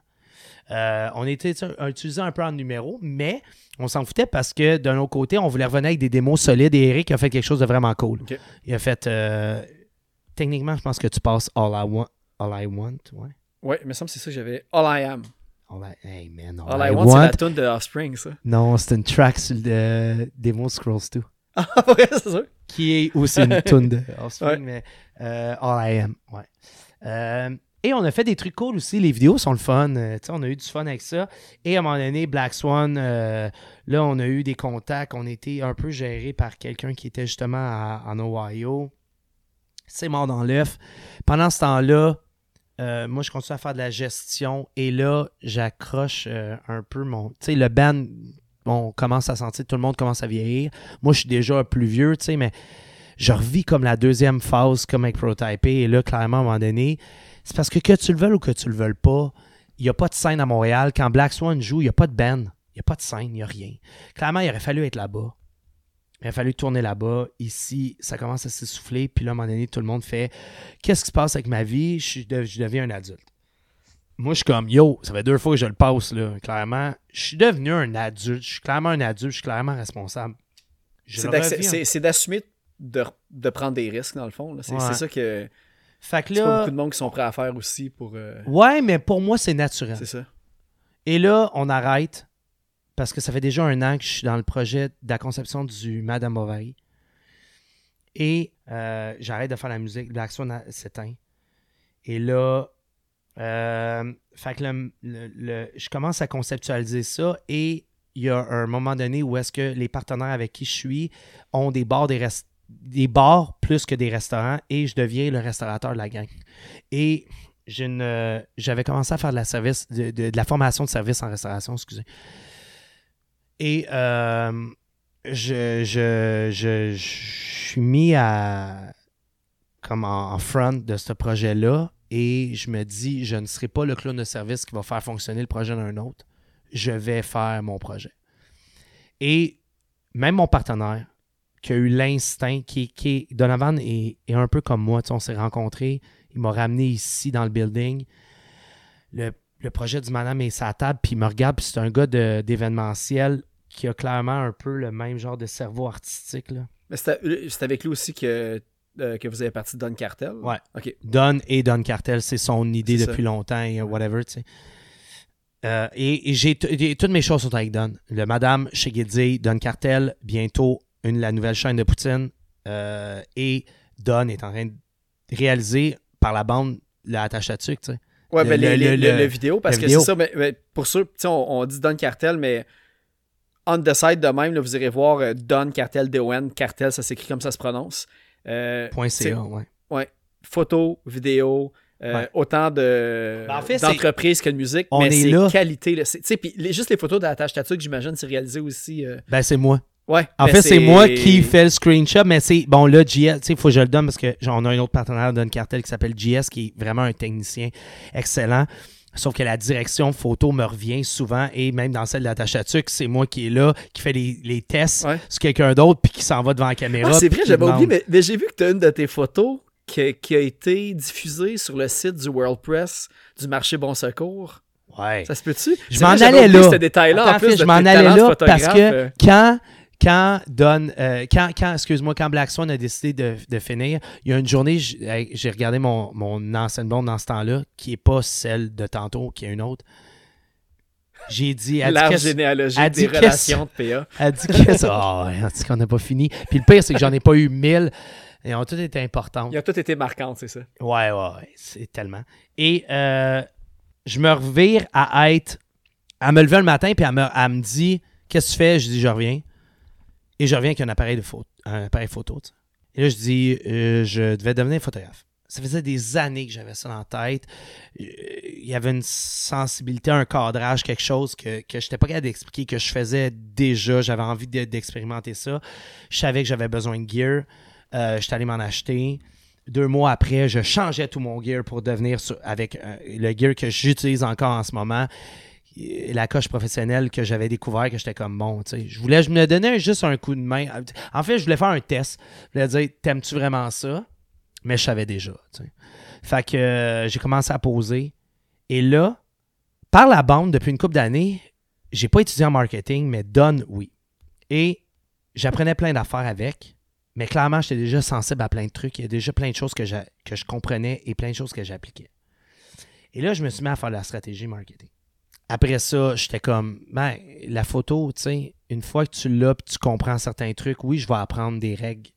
Fait que je me suis mis à faire de la photo. Après ça, quand on a fait le Madame Bovary, il y avait des équipes de marketing à côté de nous autres, tout ça, qui checkaient le brand qu'on était en train de faire. Puis j'étais comme, là, ça cha- challengeait le nom, ça challengeait qui allait prendre les photos aussi, ça.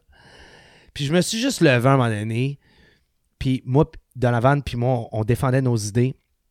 Un de nos partenaires a pris part à ça, a dit Hey, j'ai des gars avec les veines qui dépassent du coup d'un pouce, qui nous disent que Madame Bovary, c'est le nom le plus nice qu'ils peuvent aller, qui, peut aller pour un restaurant, ça rive sud. Oh, je pense qu'on va, leur, on va les laisser faire. Clairement, l'histoire de Madame Bovary, si tu commences à regarder ça juste de en faire, de le vulgariser puis de le raccourcir, c'est une madame pas heureuse qui, qui a essayé de combler ses trucs, qui a, qui a trompé son mari, qui s'est endetté puis qui s'est suicidé. C'est malade. Mais tu sais, moi, je- moi tu sais, je les regarde. Tu sais, j'ai jamais lu le livre, là. Moi non plus. J'ai lu Puis- beaucoup de passages. C'est ça, mais de ce que j'ai vu, par exemple, puis je pensais que, là, tu vois, tu viens, c'était- j'ai lu que l'expression un bovarisme, c'est quelqu'un qui vit en banlieue, puis qui rêve de la vie en ville. Puis moi, j'étais comme, c'est parfait pour Ch- Boucherville, puis ça... Hey, pour le monde qui sont allés m'entendre chialer de Boucherville, moi, j'ai fait comme, ah, ok, c'est clairement pour ça qu'ils ont trouvé c'est ce malade et tu sais quoi, c'est même pas pour ça. Mais ça, c'est malade. Parce que je savais pas que c'était ça. Ouais, il y a une expression que ça s'appelle du bovarisme. C'est malade. Puis c'est de euh, rêver à la ville, idéaliser la ville, euh, de la vie de campagne, disons, en ça. France, mais par la lecture, par, par, par l'art. Puis vouloir dire, avoir une vie que t'as pas. Ouais. Y a-tu quelque chose de fucking plus punk que ça? Tu sais, je veux dire, comme même le nom du restaurant et, tu sais. Et quand ça a sorti, c'est un roman scandale, ça a été sorti des, des tablettes. Euh, Ah, je savais Man. pas ce détail-là. Ah ouais, c'est fucking malade, man. Ça, ça a été une controverse, ça. Et les Français vivent, ça fait partie de leur éducation, ce roman-là. Et beaucoup sont obligés de le lire.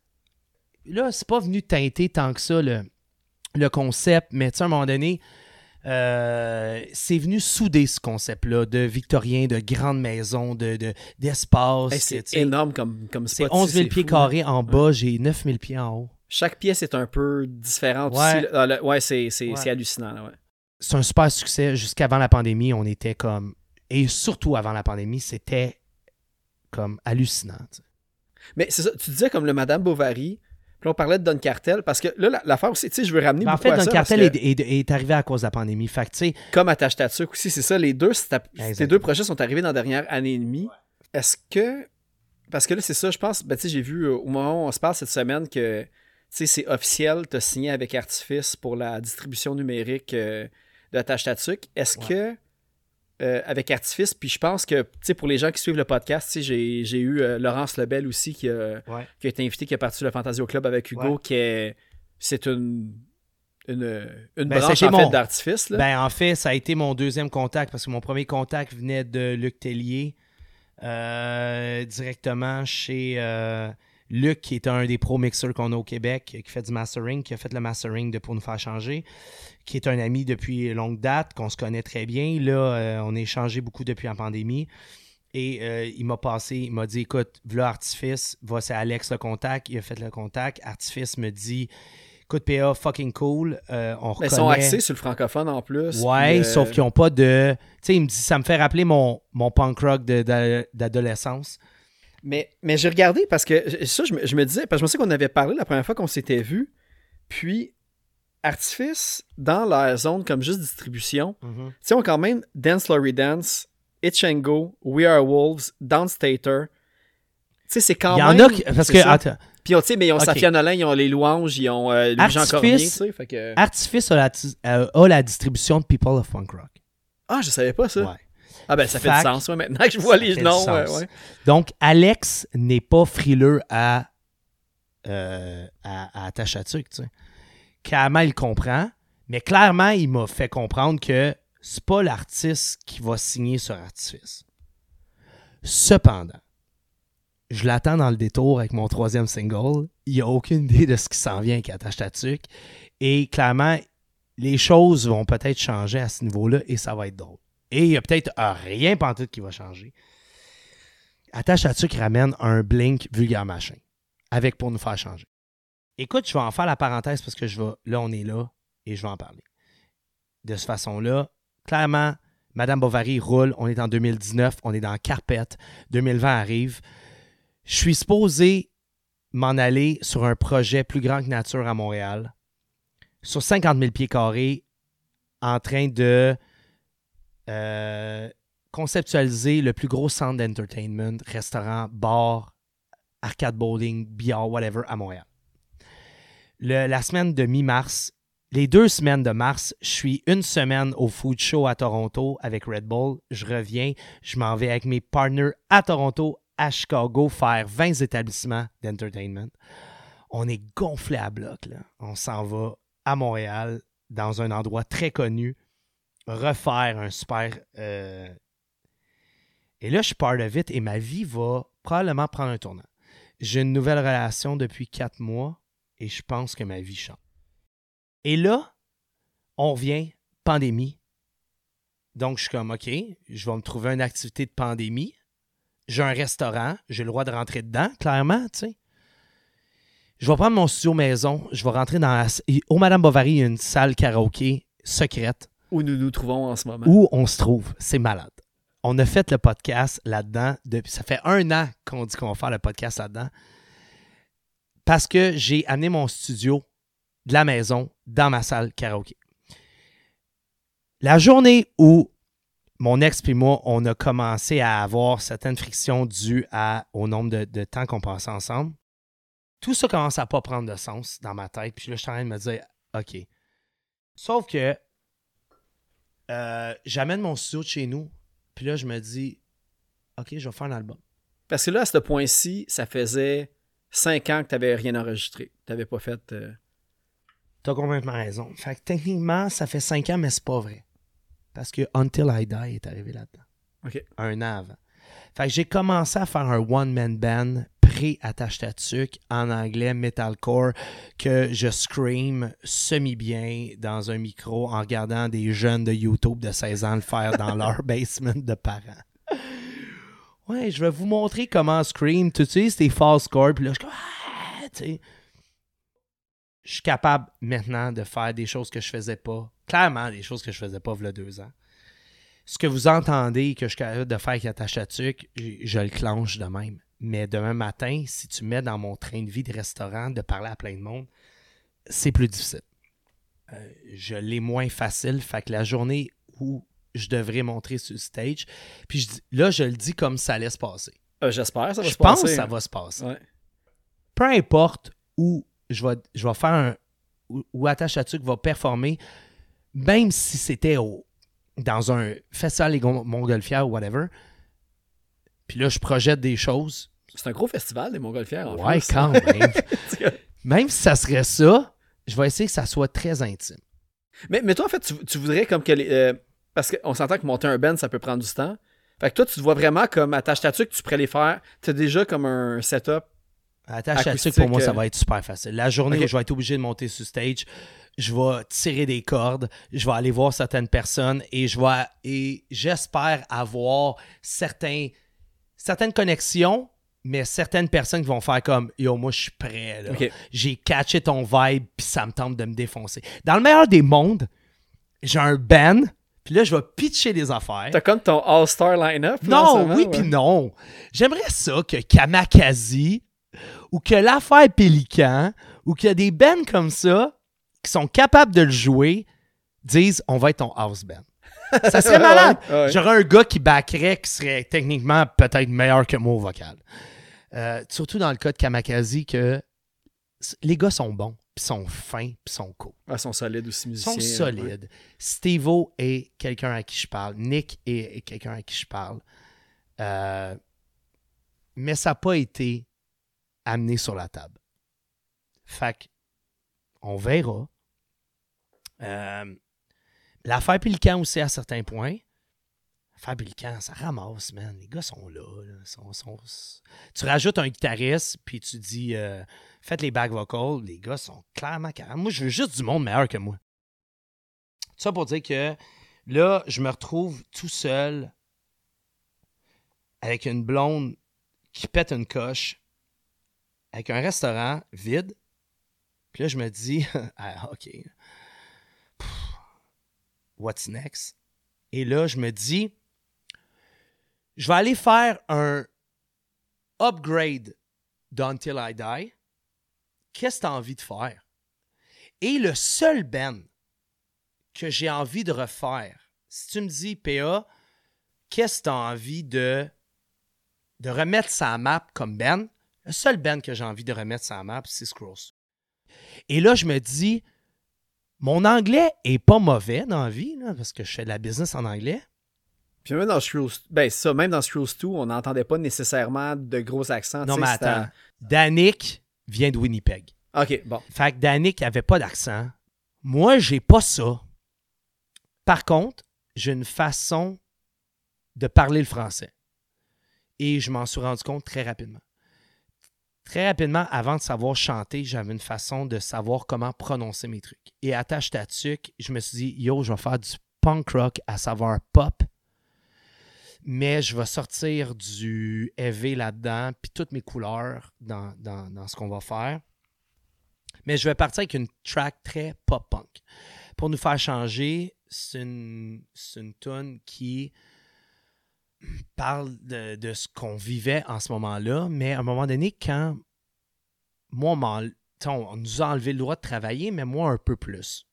Et là, je veux pas avoir l'air de faire pitié, mais je suis restaurateur au Québec dans les années 2020-2021. Clairement, je suis au deuxième front. Le premier front, je vais le laisser aux personnes de la santé puis à tous ceux qui, qui, qui l'ont vécu.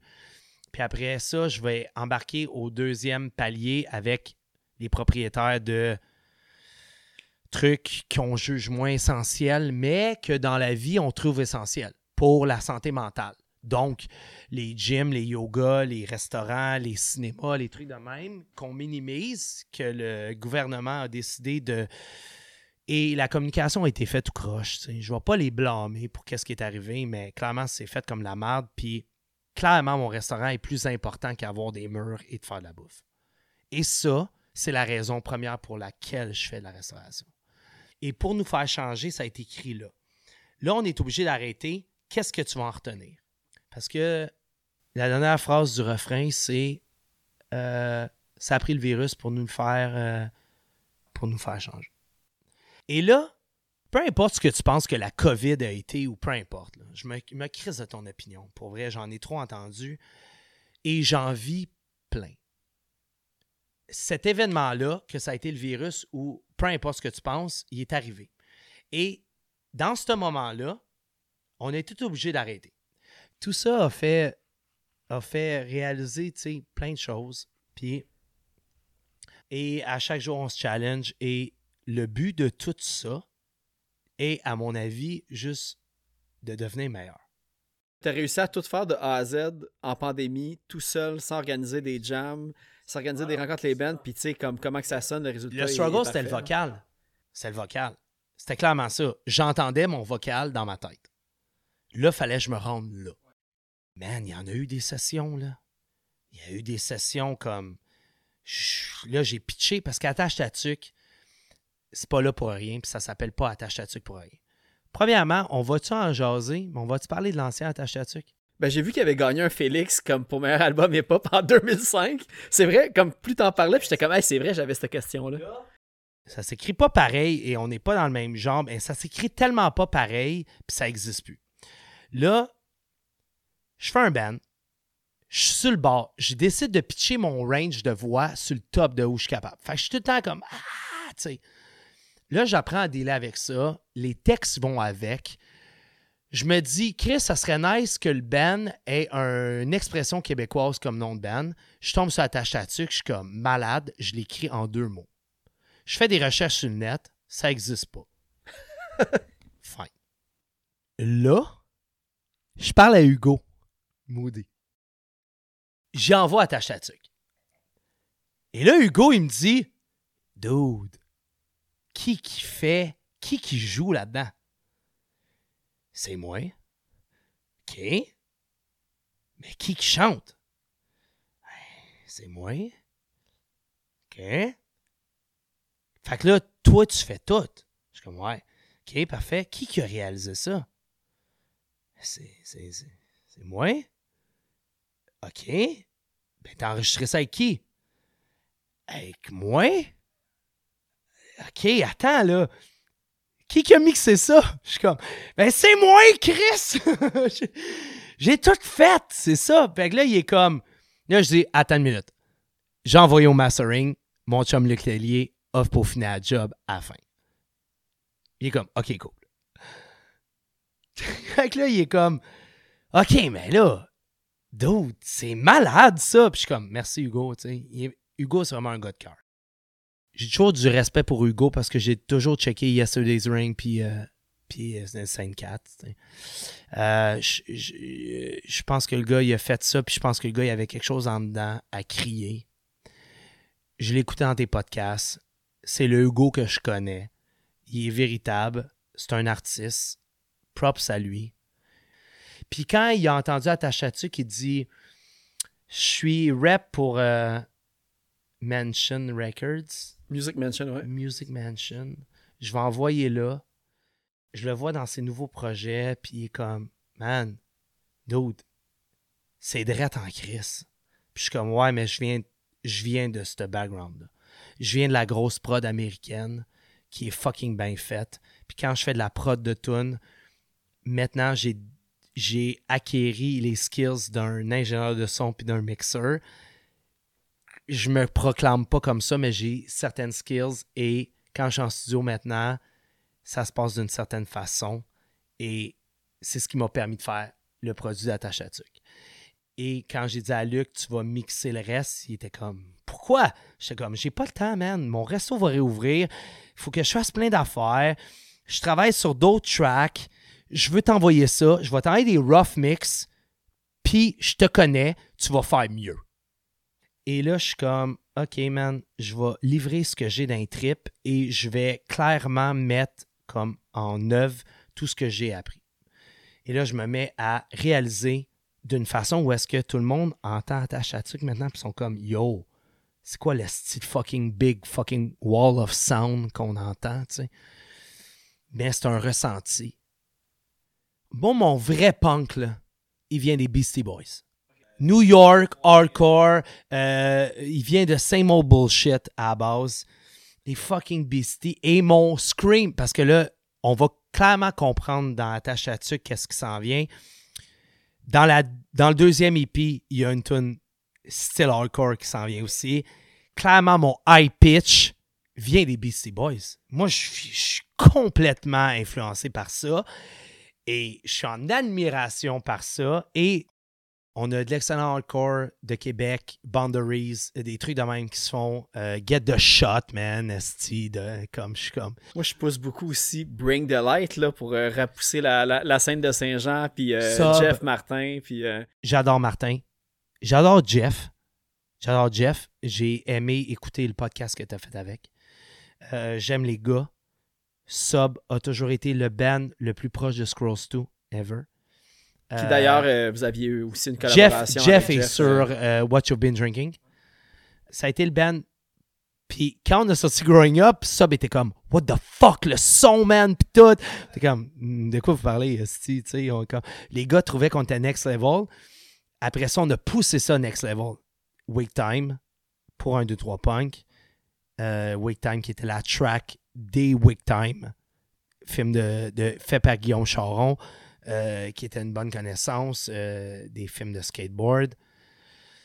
Tu sais, Sub était ce, ce band-là, puis euh, quand je le regarde avec du recul, je comprends tout ce qui est arrivé. J'étais à côté. Quand Sub, il y a eu le, le- le switch pour devenir commercial, puis tout ça, je suis comme... Puis j'ai regardé ce qu'ils ont fait, puis c'était normal qu'ils fassent ça. Ouais, c'est sûr. hein. Je pense que n'importe qui aurait fait ce move-là à ce moment-là. La porte était ouverte. Ouais, là, mais que- c'était de l'hostie de marde. Parce que, je vais le dire de même, Sub, c'était Sub. Il, est- il s'en allait vers quelque chose et Sub avait déjà ce côté-là très pop qui aurait pu être juste formaté d'une autre façon, mais la façon qu'ils ont décidé. de- Quand tu es obligé de, de- de- de plaire à l'industrie ou de devenir ça, Sub est le meilleur exemple. C'est plate. Ça aurait dû devenir le Goldfinger Less Than Jake, mais Sub aurait pas dû être signé par Universal. Sub aurait dû être signé par Fat Wreck ou Epitaph. Quand Skip the Foreplay, tu sais de quoi je parle? Yes. Skip the Foreplay est un band signé par Epitaph qui vient de Montréal dans les années 2000. Pour vrai? J'avais jamais entendu Oh, parler ouais. de ça. hein. Oh, ouais. Metalcore à saveur électro. OK? Skip the Foreplay a signé Epitaph, est devenu The Band à Montréal. esti. Mon chum Matt Maltais, que je salue et que j'aime d'amour parce que travaillait avec nous autres, pour nous autres, je vais dire ça de même, mais qui était un ami, qui est devenu un ami, que je que j'envoie des cœurs par ses stories quand je peux, parce que j'y souhaite le plus gros des bonheurs ever, parce que c'est un gars de cœur et un gentil monsieur, qui a fait Occupation Double. Ah, pour vrai, je savais pas ça. oh, Matt Esti! Il y a un punk à Occupation Il y a eu Double. un punk à Occupation Double, Esti, qui a fait, qui a joué dans Skip the Foreplay. C'est tellement un nice guy. Esti, puis je le vois faire son bout de chemin. Il est rendu en construction. C'est un gars de cœur. C'est un humain. euh, c'est un humain qui aime les gens, puis qui est juste là pour les bonnes raisons. Puis quand tu me dis, ouais, mais il a fait occupation double, il était-tu là pour les bonnes raisons? Sûrement pas dans ce temps-là, parce que tout le monde que je connais, puis j'en connais du monde en tabarnak qui ont fait OD, parce que c'est de l'estime de marde, puis j'ai été trop proche de ça, puis je vais pas rentrer dans les détails. Matt était. euh, Mais c'est fou parce que, tu sais, puis là, je me dis, même peu importe son parcours, le fait que ce band-là, tu sais, je- il y a peut-être du monde qui font, ouais, on Christ, t'as jamais entendu parler de ce band-là. Moi, j'en ai jamais entendu parler, mais, Non, mais attends. tu sais, c'est- fou, là, que c'est un band de Montréal, puis j'ai l'impression que c'est la première fois que j'entends. Parce qu'il y a une suite. Skip the Foreplay a fait. euh, a tourné. Puis là, je sais que tu vas aller checker ça, puis on va s'en reparler. Puis là, après ça, ils ont shut down, ils ont changé de nom de band. Et là, je suis pas capable de dire c'est quoi le nom de band. Et là, euh, Phil Beauchamp, extrêmement bon drummer. Parce que Phil, c'est une hostie de machine de guerre. C'est probablement un des meilleurs drummers qu'on a au Québec. Et probablement que je vais lui dire un jour, si j'ai pas de drummer pour attacher à tuque, tu fermes ta gueule et puis l'affaire Pélican refuse. Exact. tu t'en viens jouer avec moi parce que t'as juste pas le choix parce que t'es trop talentueux, mais c'est un gars de métal. C'est clairement un gars de métal qui tape beaucoup trop vite et beaucoup trop fort en étant beaucoup trop tight. Et ça, les gars de punk rock vont faire comme c'est clairement pas moi. Euh, mais les gars de métal sont juste comme il, est- clairement trop bon. Il a une belle gueule. Euh, c'est un gars de construction encore. Fait que c'est un peu drôle parce que je pense plus que lui et Matt Maltese parlent, whatever. Et ils ont joué dans le même band qui s'appelle. Ah, je vais le dire. Je suis pas capable de le dire. Ces gars-là ont été signés par Epitaph après. ok? Ils ont été re-signés avec le nouveau nom de band. C'est-tu un band comme un peu pop punk, Non, metalcore? c'est un band assez metalcore dans le style de BTH qui est. Euh, Ah! Aïe, aïe, man, j'ai des blancs incroyables. Bless the. F- Non, BTH, il dit BTF, Bless the Fall. Ça ressemble à Bless the Fall. Ça s'appelle. Now and on Earth. Matt est venu travailler avec nous autres. Il me dit PA, j'ai le nouveau. Charles, extrêmement bon guitariste qui, a ouvert le Lapin Blanc à Montréal. Man, ces gars-là avaient un band qui s'appelait Skip the Foreplay qui est devenu Now and on Earth. Ils ont fait un album. Ils ont fait trois shows. Ils ont fait une tournée semi de show. Ils sont allés genre jusqu'à Chicoutimi ou quelque chose de même. Le band a break up. Cet album-là était sur Epitaph, probablement le next big fucking shit dans le monde du metalcore. Il m'a fait entendre ça, j'étais comme Matt, tu comprends pas ce que vous avez entre les mains. Ils ont trouvé un nouveau chanteur. Ce gars-là a une espèce de punk rocker qui joue dans des bandes de stoner ul- extrêmement talentueux, genre de voix Avenged Sevenfold, qui scream avec l'ancien gars de Skip the Foreplay. Il était ramené supra ben.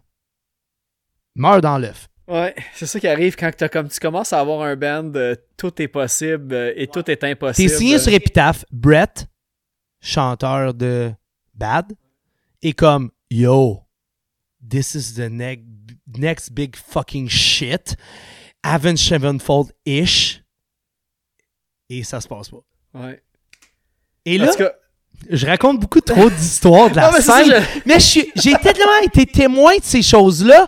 Puis j'étais comme, yo, t'as un band de malades. C'est complètement insane. J'étais fucking excité. Puis j'étais fucking content pour Malte, pour Matt Maltais, que j'ai fait Malte. Fait que, mais, mais, mais c'est comme tu disais tantôt, tu sais, toi-même, tu as des expériences que tu es tellement passé proche, puis l'industrie de la musique est vraiment. Tu sais, la bonne chose, c'est de se concentrer. Si tu tripes à le faire, tu continues à le faire. Puis l'élément de ça passe ou ça casse pour en vivre, c'est vraiment très peu d'élus qui le font. Puis. euh, hey, quand là, je me suis ramassé avec une blonde psycho, esti, à pu avoir de restaurant, à être obligé de transférer mon, mon, mon truc ici, dans la salle où on se parle en ce moment, à dire euh, je vais me trouver un projet de pandémie, sinon je vais die. Et là, attache ta qui arrive, que je décide de faire des trucs en français, puis tout le monde est comme What the fuck? Tu t'es mis à chanter, puis je suis comme Ouais, ouais, ouais, je chante. Hey man, j'ai-tu crié dans le micro, là? Ça n'a aucun sens. Puis là, là, je me suis mis à écrire des trucs. Et là, clairement, je vais te dire, Phil, la pandémie a été l'événement le plus qui a amené à, à ce que je sois le plus créatif ever. Là, le madame arrête. Chez Guédi, on est en mars. Il n'est pas ouvert parce que cette business-là ouvre de mm, fin mai à mi-septembre. Ouais, c'est un truc d'été. Mais là, rendu là, je sais pas qu'est-ce qui va se passer.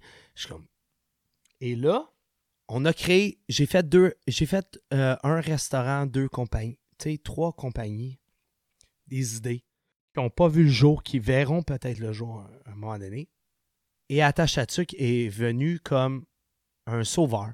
Fait que punk rock jusqu'à la mort, vous avez raison d'être dans la nostalgie parce que c'est un, un game changer qui, a, qui nous a sauvé la vie. Puis on devrait tous se promener main dans la main au Rockfest à faire, à faire la grosse chaîne entre mon oncle Serge, Sum 41, euh, Snoop Dogg que j'ai vu là-bas et, et vous devriez tous faire ça en vous disant ouais, ça nous a sauvé la vie et props à tout ça qui nous, euh, rallie et qui fait que euh, on tripe sur qu'est-ce qu'on écoute. Après ça, ouvrez-vous vos crises d'oreilles à ce qui est nouveau. Si vous voulez ouvrir autre chose ou si vous êtes rendu ailleurs, ouvrez-vous sur plein d'affaires parce que Phil, je sais que tu vois tout ce que je passe en story. Mon éventail musique est large en crise. Je fais du punk rock. Je tripe sur des affaires fucking heavy. Je suis un gars de piano. Je tripe sur Jean-Michel Blais, Coldplay, plein d'affaires. Euh, J'écoute de l'électro. Je suis un gars de UK Garage, House Garage et fucking dubstep. Genre, moi, ce que Snail fait ou peu importe, ce que, ce que Skrillex a fait dans les années 2010 et continue à faire parce que c'est un génie, j'embarque là-dedans. Je suis un gars des pop à la base aussi. J'ai géré des clubs hip-hop, puis je suis un gars de. Tu sais, DMX est mort et a fait un album incroyable avant de mourir. Encore. Je suis un gars de Nas, je suis un gars de Jay-Z, je suis un gars de Token, man, qui est le la nouvelle génération des pop qui freestyle meilleur que Eminem le fera jamais, man. Puis je suis comme, yo, what the fuck is... Je triple là-dessus. Juste comme, amène-moi des trucs faits avec passion qui que j'aime, puis j'aime pas tout. Mais c'est ça, c'est tu sais, l'affaire, tu sais, on a parlé tantôt de l'étude là, qui fait que, à un certain point, t'arrêtes de vouloir découvrir de la nouvelle musique. Puis, tu sais, je demande pas au monde de constamment être à la recherche puis tout, mais je pense que l'important, comme tu l'as dit, euh, c'est que, tu sais, tout le temps rester à l'affût. Ok, mais Au pire, si à la première affaire que t'entends, t'es comme, ah, pas ça, tu sais, donne une deuxième chance Rester ouvert, Ouais. c'est correct. Mais si t'es pas capable de rester ouvert dans ta vie en général, tu peux pas l'être en musique. Fait que les gens qui le sont pas musicalement ne le sont juste pas personnellement. À mon avis. Comme Yo! Tâche que j'arrive! Excuse-moi, est-ce que attache que ça veut dire sois prêt? Non, je suis comme non, non, c'est le. C'est la. C'est le. Hey, on n'a pas. Attends, attends, attends. Attache c'est un vieux band hip-hop qui, qui est mort. Et j'ai décidé de prendre le nom pour le faire revivre. Et je vais en parler parce que j'ai dit Hugo Maudit. Tantôt, on n'est pas arrivé à ça, mais j'ai dit Hugo. Et Hugo m'a dit T'as pas le droit d'appeler ça Attache. Puis là, je suis comme Pourquoi? Puis là, il m'a dit Dude, un vieux band hip-hop. Je suis comme Hugo, genre, il n'y a rien de ça sur le net. Je m'en calisse, ils sont même pas sur Spotify. Ils écrivent même pas la même affaire. Puis je suis comme Attache Tatuc ne sera pas l'ancien band hip-hop, va être revivre l'expression québécoise. Et Laurence Leclerc m'a repitché, puis j'ai fait. Même affaire. M'en calisse. Laurence Lebel. Laurence Lebel. Fait que là, euh, Attache Tatuc va revivre pour moi. Attache Tatuc n'est pas le band qui écrivait un T, pas de, pas de E avec un Q à fin, whatever. C'est pas ça, là. Moi, euh, Attache euh, sorry guys, props. Je suis content de ce que vous avez fait. Je refais vivre l'expression québécoise. Je refais pas vivre le nom du band. C'est pas. Et là, Hugo m'a dit c'est comme si un band hip-hop prenait de St. Catharines. Je suis comme non. Attache à tu c'est une expression québécoise qui veut dire attends-toi à ce que ça démarre. Quand un de mes partenaires principaux pour le Madame Bovary m'a dit T'en vendras pas de crise de pavé de saumon sur la rive sud. J'ai dit Excuse-moi, clairement, tu n'as pas regardé mon menu parce qu'on n'a pas de pavé de saumon, mais je peux te le dire avec toute franchise, on va en vendre en tabarnak. Et sais-tu quoi? Attache ta tuque. Ça a été ça. Et Donc, c'est une expression que j'utilise régulièrement. Je trouvais ça intéressant de l'amener dans mon projet. Je trouve ça cool. Et, euh, et là, après ça, je me suis retrouvé dans cette pandémie-là, tout seul, pas de chanteur, à me dire Yo, qui va chanter? Euh, Toi, pratique-toi. Et là, j'ai fait pour nous faire changer.